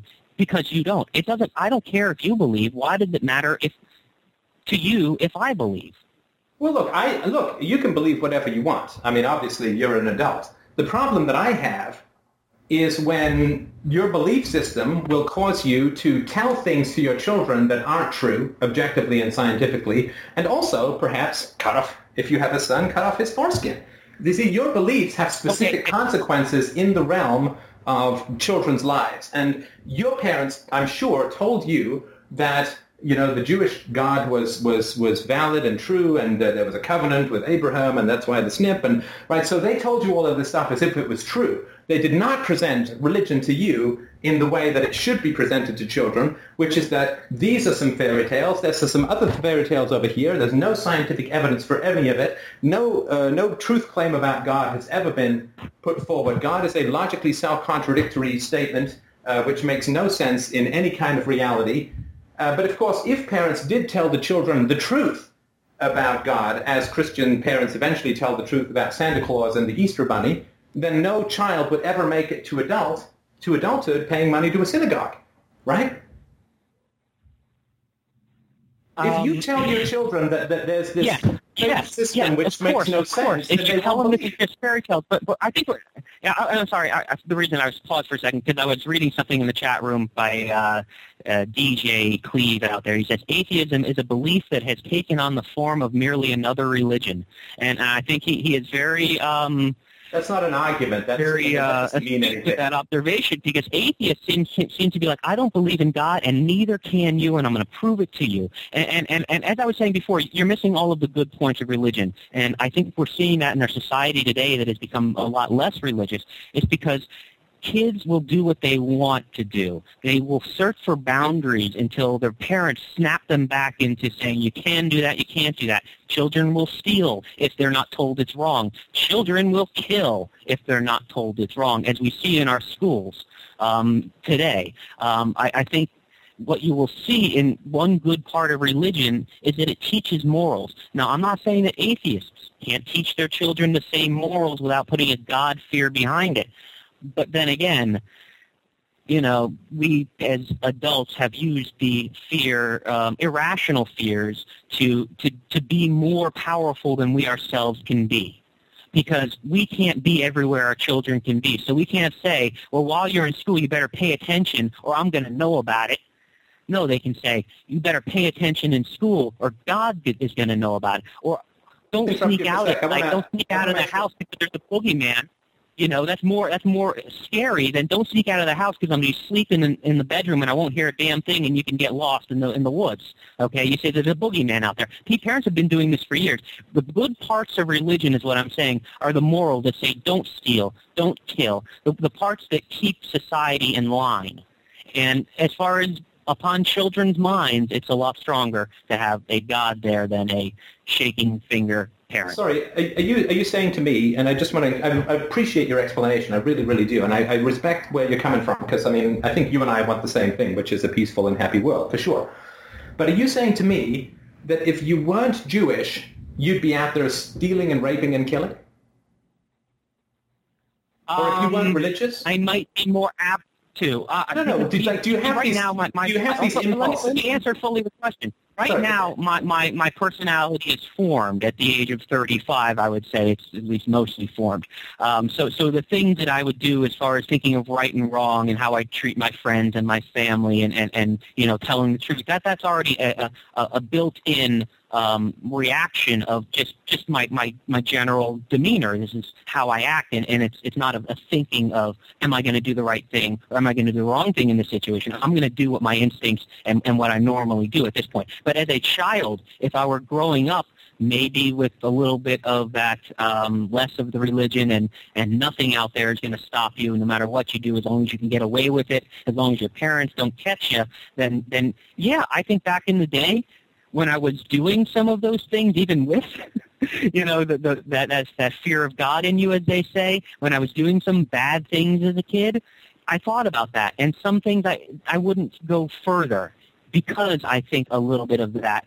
Not only will my parents catch me if the police show up or something like that, but also, is this wrong in a moral you know, worldly sense? Is this wrong on, on a level, even if no one will catch me, that I shouldn't do it?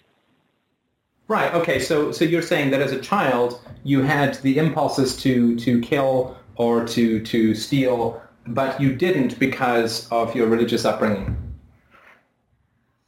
Um, to, to lesser effect, I'm saying that if I were to grow up without a religion, maybe I would have stolen more, and maybe I would have, you know, done, gone more down the path that, you know, minor crime leads to major crime, and then at the point where I'm 20 years old hold, holding up a liquor store and shooting people because, hey, if the cops don't catch me, whatever I can grab out of the cash register is all mine.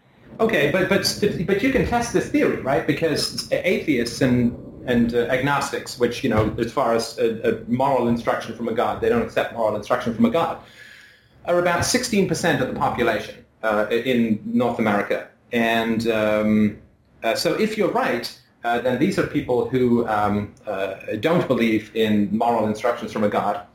And so if you're right, they should be very much overrepresented in the prison population, right? So instead of there only being 16% of atheists and agnostics in the prison population, there should be many, many more uh, of those uh, group in the prison population. Is that a fair uh, a way of, at least a possible way of testing your hypothesis? No, I wouldn't. I wouldn't. I wouldn't call it a quantifiable, measurable thing because, as there are always going to be maybe environmental or genetic reasons why a person would do a bad thing. Um, that's going to happen. You just made the case for religion.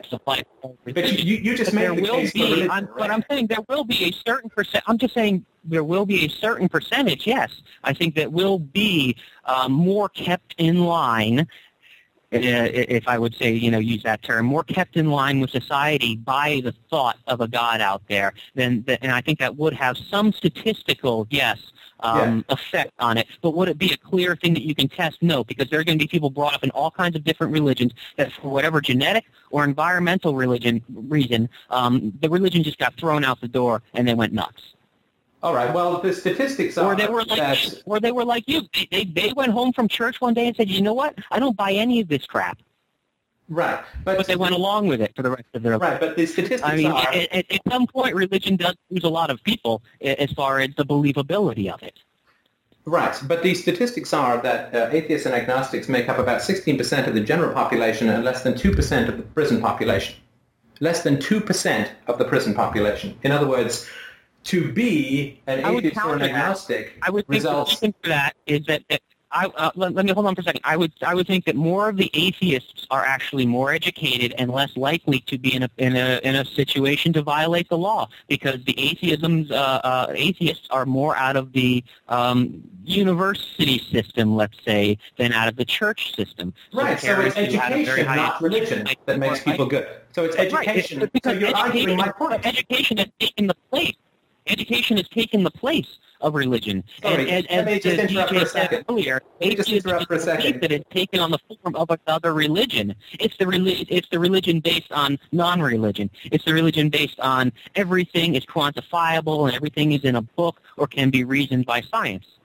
Okay, so and, your and, argument, and for some reason, like you realize you're just yes. you you just make making stuff up now, right? And I, I, hate to point it out, but you say, well, religion makes people better, and then I give you an argument that atheism makes people better, and you say, well, no, it's education that makes people better, and it's like, well, that's no, education. I didn't say it in such clear terms. I didn't say it in such clear terms. I said that there's probably a statistical chance that more religious people who actually believe in it um, will, will not be a crime. But that's the thing. You can never test somebody's beliefs. So whether they were raised whatever religion and end up in prison, they can say, yeah, I'm a Baptist. And, and that's it. That can't really test their belief because if they were out killing somebody or whatever, maybe they, you know, aren't really a Baptist and just go for the, the show of, hey, my family was Baptist. If they don't believe in it, how can you really tell?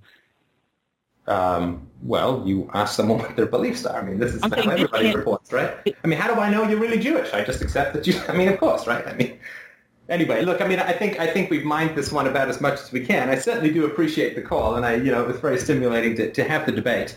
Um, uh, I'm, I, I just wanted to sort of close off by, by sort of pointing out that this idea that atheism is another kind of religion is, uh, I mean, it's just semantic wank doodlery of the, of the, to the nth degree. It's like if I, if I say, well, I don't believe in leprechauns because leprechauns don't exist, do people say, well, you're just inventing another form of leprechaun worship? It's like, no, I'm saying that leprechauns don't exist because leprechauns don't exist, therefore I don't believe in them.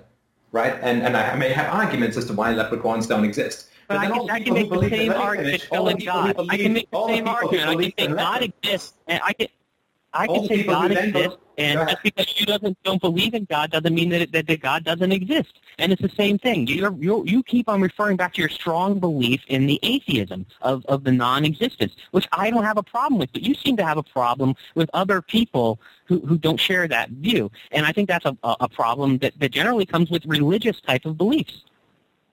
Right. Well, the problem is you, you keep referring to uh, atheism uh, as if it were a, a view or a perspective or an opinion, but it's not the case. Uh, atheism is a fact because the requirement for proof re- it, it- lands upon those who propose a positive.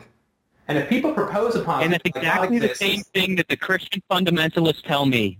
Jesus is a fact because the Bible tells me so. Yeah, that's not at all what I'm saying. But okay, I mean, obviously we're not going to get any anywhere with this, and I really do appreciate the call. It was a it was a good workout, and I, I certainly do appreciate uh, appreciate you calling in. Do Okay, we have have any other uh, callers on the line?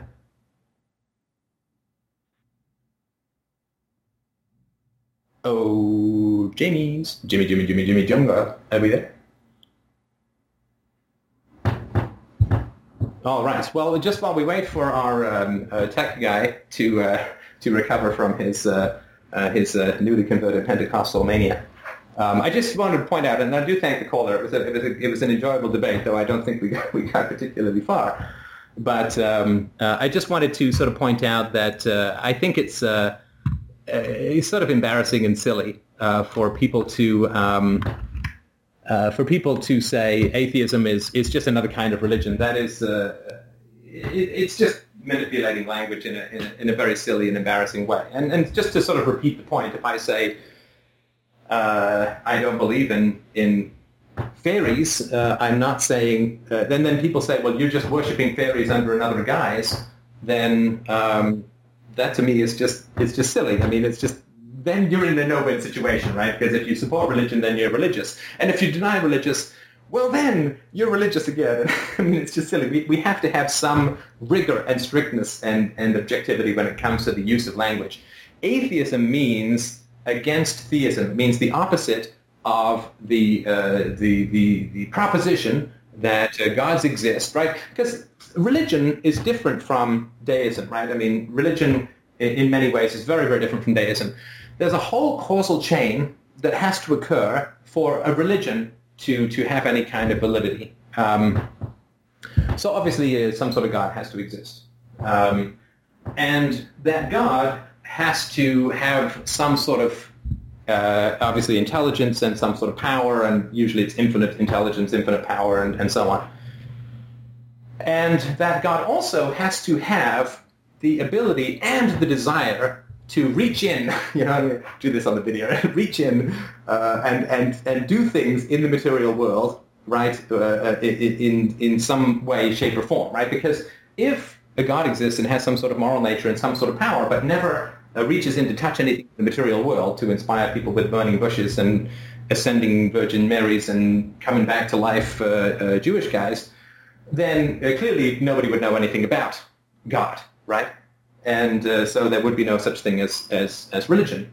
There also almost almost inevitably has to be some sort of special group that has special access to this magical invisible being, uh, and, and finally, and, and, there's many other chains as well, but finally this um, this all has to be told. This all this nonsense has to be told to children as if it's true, right? Because this is what I really don't respect about theists, uh, and this, you know, I'm sorry to say, but I don't respect about the last caller either, which is that I guarantee you that when that man was a boy, his parents did not tell him, well, this is our particular opinion that there is a God, but there's lots of other people who have different opinions that there are different gods, and some people have opinions that there are no gods, and we don't have any proof, and it's all, you know, hearsay from people hundreds of years ago or thousands of years ago with mistranslations, and, you know, the, the age of miracles seems to have mysteriously vanished the moment that science and recording has come along, and, and so on, right? And this is not how religion is presented to children, which to me is the fundamental lie about it. Parents tell children about religion as if religion is just completely obvious and true, but then when those parents become, like they come into contact with an intelligent atheist, suddenly it's all, well, probability, and you can't prove or you can't disprove, it all becomes a kind of weird, dancey opinion, and it's like, well, which is it? Is it absolutely true, in which case make the goddamn case for it, Or is it just a matter of opinion and here and there and maybe some circumstantial evidence and this and that? Well, then teach it to children that way. But don't teach it to children as if it's absolutely true and then when questioned by an intelligent atheist, suddenly get all kind of relativistic on my ass. That to me is embarrassing. And it's really contradictory. Uh, it's like the counterfeiter guy who, you know, confidently hands out his money to people without a counterfeit detection machine and then gets all kinds of shy when somebody who has a counterfeit uh, detection machine comes along. I would be really happy if religion was portrayed to me as if it were absolutely true so that we could have a real debate about it and people could make the case, and it were portrayed to children as if it was all kind of relativistic and this and that. And they said, well, there isn't any God, but you'll probably steal less if you believe that there is, because of course no child would accept that. So uh, unfortunately, it's always reversed, and the absolutes are handed out to the defenseless children, and then all the caveats in the world are handed out to the skeptical atheists. And I think that's just cowardly to the nth degree. But uh, anyway, we can talk about that perhaps another time. Mr. Jimmy Jims, are you back? I hear a hissing coming in and out. If we have uh, we have time for one more short call, uh, feel free if you are not religiously inclined, or if you are, uh, to to call in 347-633-9636. We have another 20 minutes to this here show, and um, uh, you can also listen at blogtalkradio.com forward slash PFP Movement Radio. Do we have any uh, new callers? Are you back in? There is. Uh, can you hear me? I sure can. Okay, there is nobody on the board right now. There is nobody on the board right now. Do we have any questions from the chat room? Uh, let me see.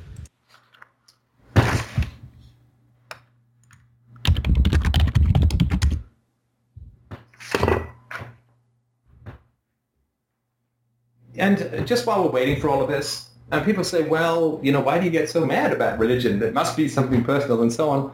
Well, I guess it is a little personal for me, right? And, and not, not because of my own history. I feel I'm pretty, you know, I've taken my rational laxatives to purge me of the God residue. I, I, I pretty much dumped all of that stuff out many, many years ago. The reason that I have this hostility towards religion is the same reason that I would have hostility towards parents who told their children to never eat vegetables and only eat cheesecake, right? Because that would make the child obese and sick and, and, and unwell and so on. And I just, I really don't like it when people lie to children about fundamental things, especially things about the nature of existence, the nature of truth, the nature of virtue, the nature of reality, the nature of logic. Those are fundamental things that children need to be clear about in order to be happy and effective human beings. And when people say, for the sake of their own prejudices and their own culture and the exploitation of the priests among them, that reality is not what it seems, that there are invisible gods out there who judge your every move and you might go and burn in hell forever if you disobey me and God doesn't like this and God doesn't like that and your people this and all that. To me, that's just lying to children about the fundamental nature of reality, truth, logic, reason, and science. And children should not be lied to about fundamental things. We would be incredibly upset, any rational, moral human being would be incredibly upset about a parent who lied to a child about something like nutrition and exercise and said exercise makes you fat and potato chips keep you thin because they would be doing damage to that child's body. Well, in the same way, when you lie to a child about the nature of reality and about the existence of superstitious beings like gods, you're doing damage to that child's brain. And I think, you know, I mean, for those who are rationally inclined, we could sort of hear that in the last caller, you know, with all due sympathy, right? It's, you can hear the story changing all the time, right? I start by saying, well, you don't like people who impose their religion on you, but your parents impose your religion on you. But then that's not the case, right? Oh, you say, well, religion makes people good, but there are fewer atheists in jail. Well, that's different. etc. Right? You see, eh, things are just made up, right? That's what the child was taught. This is what the young man was taught, right? That you can just make up stuff and it becomes true because that's what religion is. And you could hear this in the last call. You just make things up and then believes that they become true. Do you see the effects that it has on children's thinking. They get defensive. They get um, they manipulate. They change their story. They change their argument right? They substitute volume for a reason, right? Because that's what is taught to children when you teach them that, that gods and gremlins and ghosts and devils exist when they don't. Question from the chat room. Yes. Uh, David Allen, who was the person on the phone uh, just last, um, says, who should decide what truth is uh, to be told to children? Um, I think that's an excellent question, but it's not a decision. That's like saying, who should decide what medicines are given for a particular ailment? Well, it's not a decision. It's not arbitrary. You don't just make these things up. It's like, who's, who should decide that two and two make four? It's not something you make up. Reason, empiricism, skepticism, logic, all of these things, the scientific method, uh, philosophy as a whole, um, a, a devotion to, to truth at all costs, to that which can be validated through rigid logical empiricism, through, uh, through, through rationality. This is how children are born. This is how children start. And I've often made the example, right, that if you give a child an empty box and you say, no, there's a present in it, you just can't see it or touch it, the child will cry because the child will not believe in something that he can't touch. And rightly so, because children are empirical. And so you don't tell them things exist unless you have proof. And you give them the standards of reasoning and skepticism and science so that they can prove things and know things and understand things. So it's not a matter of opinion about what you teach children. You fundamentally teach children the methodology of thinking and of reasoning and working from evidence with skepticism. And they can then think for themselves, and you don't have to fill them up with the content of thought because they have the form of thought. Like when you first learn your times table, at least when I was a kid, you memorize them all, right? 7 and 7 and 49. 7 times 7 is 49. 8 times 8 is 64. You memorize them all.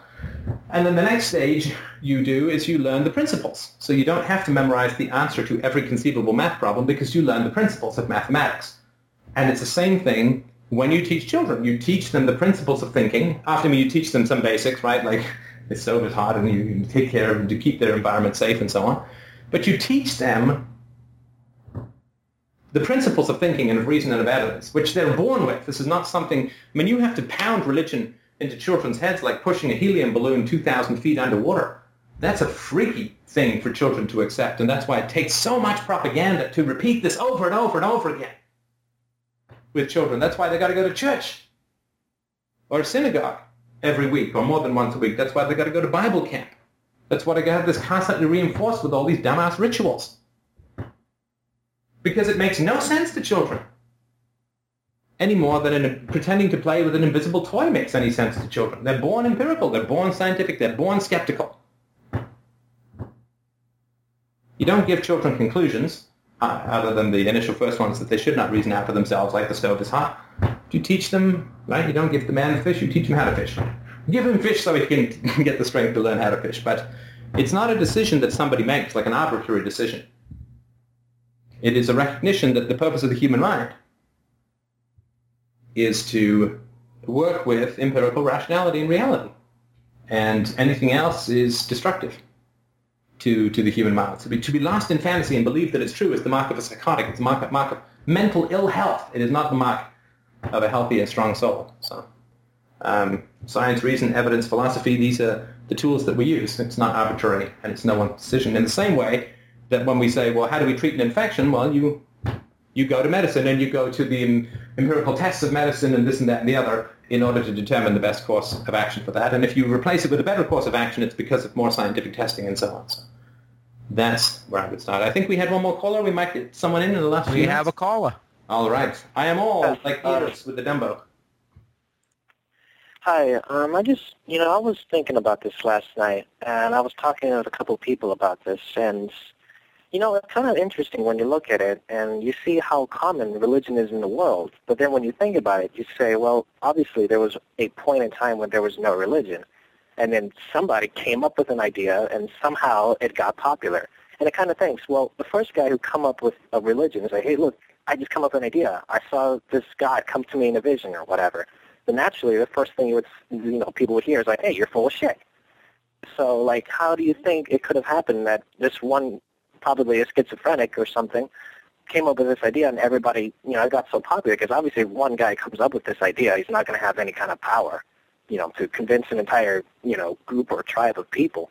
So how does how do you think that something like that gets so popular? And to pretty much anywhere in the world, you know, obviously there's there's religion throughout all the world, throughout all of human history.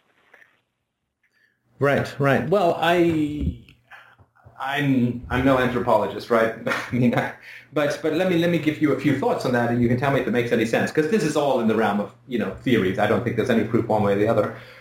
I would not believe that we started with no religion. I think that um, uh, mythology, the, the mythology which operates in the unconscious, or what Jung would call the collective unconscious, is, is very powerful. And I believe that the, the, like the base of the brain stuff, the medulla, the hypothalamus, and all of the places where our deepest instincts and so on go cook around, I think that we started from there, a very mythological and primitive place.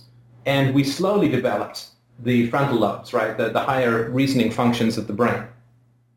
And I think that it is a constant process of overmastering the fundamentally psychotic and bizarre parts of our brain, which of course we every night we dream, we experience these things, right? And so I think that we started from a place of mythology and paranoia and psychoses and what would in, in modern times be called insanity, right? I mean, if you were able to, I don't know, beam up some early Homo sapiens, he would, if you could communicate with him, he would, by modern standards, be considered completely insane because he would just believe in, in these things that would make no sense whatsoever and he would have no frame of reference relative to the rationality of the modern world.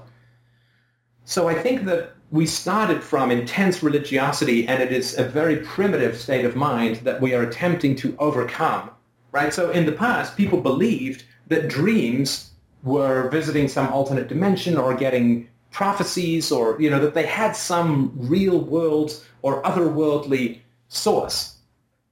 Now we know that it's not true, right? Uh, that they're, you know, useful learning activities within the mind, and I believe that dreams have great value in terms of self-knowledge, but we don't imagine that they come in from some other place. But of course, way back in the day, people would believe that these dreams were, you know, real visions or visions of another world, or they did astral travel or whatever, right? And so humans don't all evolve at the same time in the same place. So we have people who have developed their rational mind and so on, and they're empirical and scientific. And then we have people who are kind of stuck back in a more primitive way of thinking. So I don't think that religion was invented from a rational place. I think that we came in our evolution from a very superstitious uh, and, and primitive place. And uh, religion does have some martial value, right? So, for instance, if you have two tribes who are at war, and one tribe believes that um, glorious death in battle gets you eternal life and you know 72 virgins or whatever, then people will be more likely to fight to the death, and that may give you some sort of martial advantage. So, in a situation of uh, competition for scarce resources through violence, then I can see religion having some martial adaptiveness. Uh, of course, we don't want to live in that kind of world, and so we don't want to have that kind of adaptivity. But I think I think that's one of the reasons why religions spread, is they usually do spread extraordinarily violently.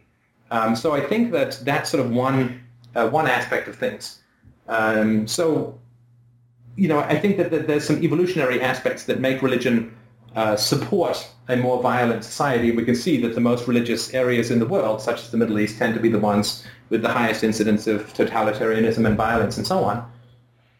And uh, those uh, those countries which are the least religious, like Sweden and like Hong Kong and so on, I mean, they have some domestic aggression in the form of taxation and redistribution, but you know, at least foreign policy aggression is not uh, not at all strong.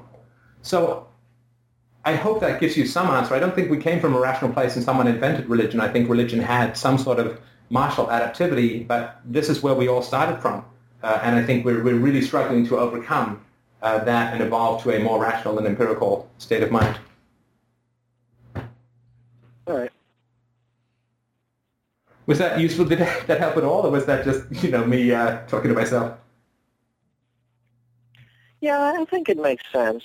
I mean, like, uh, you know, I'm just, I was just, when I was listening, I was like thinking of a metaphor. I was like, well, you know, you have a bunch of like cavemen or whatever, and they see like a, a thunderbolt hit a tree, and they could easily think, oh, look, there was somebody, they, you know, they would uh, personify the sky and say, look, somebody threw a lightning bolt on the tree and they gave us the fire, and look, the fire's end up useful for us, so there's somebody out there watching out for us. And I can see how, you know, if nobody's thinking rationally, they, they can make sense. Because even if you look at psychology, especially with younger children, they tend to personify everything. Right. It's like, ooh, that, that happens just for me. If it happened something positive for me, well, then it was meant just for me. Right. And then, you know, and that's how it, right. Yeah. No, I think that's a that's a brilliant observation. I think I think one of the things that is really a struggle for the species as a whole, which is why I do talk about some some aspects of, of self knowledge in, in this show. One thing that is really fundamental to the evolution of the species is to not project, to not anthropom- anthropomorphize the universe, right? So so you and I, we we have plans and we, we use things and, and we have intent and we have consciousness and we have purpose and you know we, we succeed, we fail and so on. And so we have an anthropomorphic view of the world around us, right? Uh, because we're human beings, right? But it's, you know, the, the growth of science and objectivity and reason is stepping back from that, right? And saying, the world is not me. The universe is not me, right? So I have a purpose, but that doesn't mean that the universe has a purpose. I have consciousness that directs matter, but that does not mean that there's consciousness outside the universe that directs the universe. It is not narcissistically projecting your personality and your experience upon the universe as a whole. That's part of the growing up that atheism is so fundamentally about, right? When it's rational atheism and not just, you know, an irrational hatred of religion. When it's rational atheism, it's separating yourself from the universe and saying, well, I am a being with rational consciousness that is specific and unique as far as we know it to the universe as a whole. So I'm not going to retranslate a dead and inert, non-living, non-conscious, non-rational universe into who I am because that's not rational. That's like having an argument with a hammer. Right? The hammer is not you. The hammer is inert. The hammer is not conscious. The hammer has no purpose. And so it's very easy for human beings, it's terrifyingly easy for human beings to mistake the universe for the few pounds of gray matter we have in our skulls, right? And we don't want to make that mistake because it's fundamentally irrational and incorrect. The universe is not us and we are not the universe. We're part of the universe, of course. But the pound or two of, of, of brain matter that we have in our skulls is so fundamentally different from everything else in the universe that we know of. And it's so easy to look at the universe and mistake it for a human being. Well, I have children, right? Uh, I make children and I care about their well-being and I will reward and punish them, right, according to my values. And so we somehow think that the universe is like a parent that gave birth to children and will reward and punishment and punish them based upon the universe's values, and we call that God. But that is mistaking the universe for us, right? It, it, it's fundamentally a, a, it's a fundamental logical error, and it's so fundamental, it's right down at the base of the brain. And the people who look into the universe and who see a God are only seeing an anthropomorphic projection of what it's like to have consciousness and then projecting it onto a dead, non-living, non-conscious, non-rational, non-purpose-driven, and inert universe. And it's a fundamental error that comes from psychological immaturity. It's an inability to look at the universe and to separate who you are from what the universe is. Who we are, yeah, rational, purpose-driven, this, and values and punishment and reward, and right. But that's not the universe. The universe is just this dead, inert bunch of matter and energy. And so, I think it's it's a fundamental maturity that we need to have, and science is the first steps towards that maturity, right? Which is to say, it doesn't matter what our opinions are; it matters what the facts are, right? That we're not, we're not going to look at the universe and think that it's us. We're going to look at the universe as it is. It's the same way that we should look at each other as we are and not as we want each other to be. So I think we're just ending up here. Thank you so much for listening. I really do appreciate the callers. It was a fascinating set of conversations. freedomainradio.com is where you can go for lots of free books on philosophy and lots of free podcasts. No ads. Uh, it's all free. Come and take it for what it's worth. I do accept donations if you find that it would be very helpful. But uh, thank you so much for listening. I really do appreciate your time. We are doing this every Sunday at uh, 4 p.m. Eastern Standard Time. I really do appreciate you dropping by. I hope that you will continue to explore philosophy within your own life. It is the most powerful, wonderful, magical, terrifying, and amazing discipline I think that the, uh, the human mind has to offer. And I really do appreciate your time, energy. I look forward to seeing you on the Freedomain Radio Board. Thank you for all of your donations and support, and we will see you same bat time, same bat channel next week on Block Talk Live.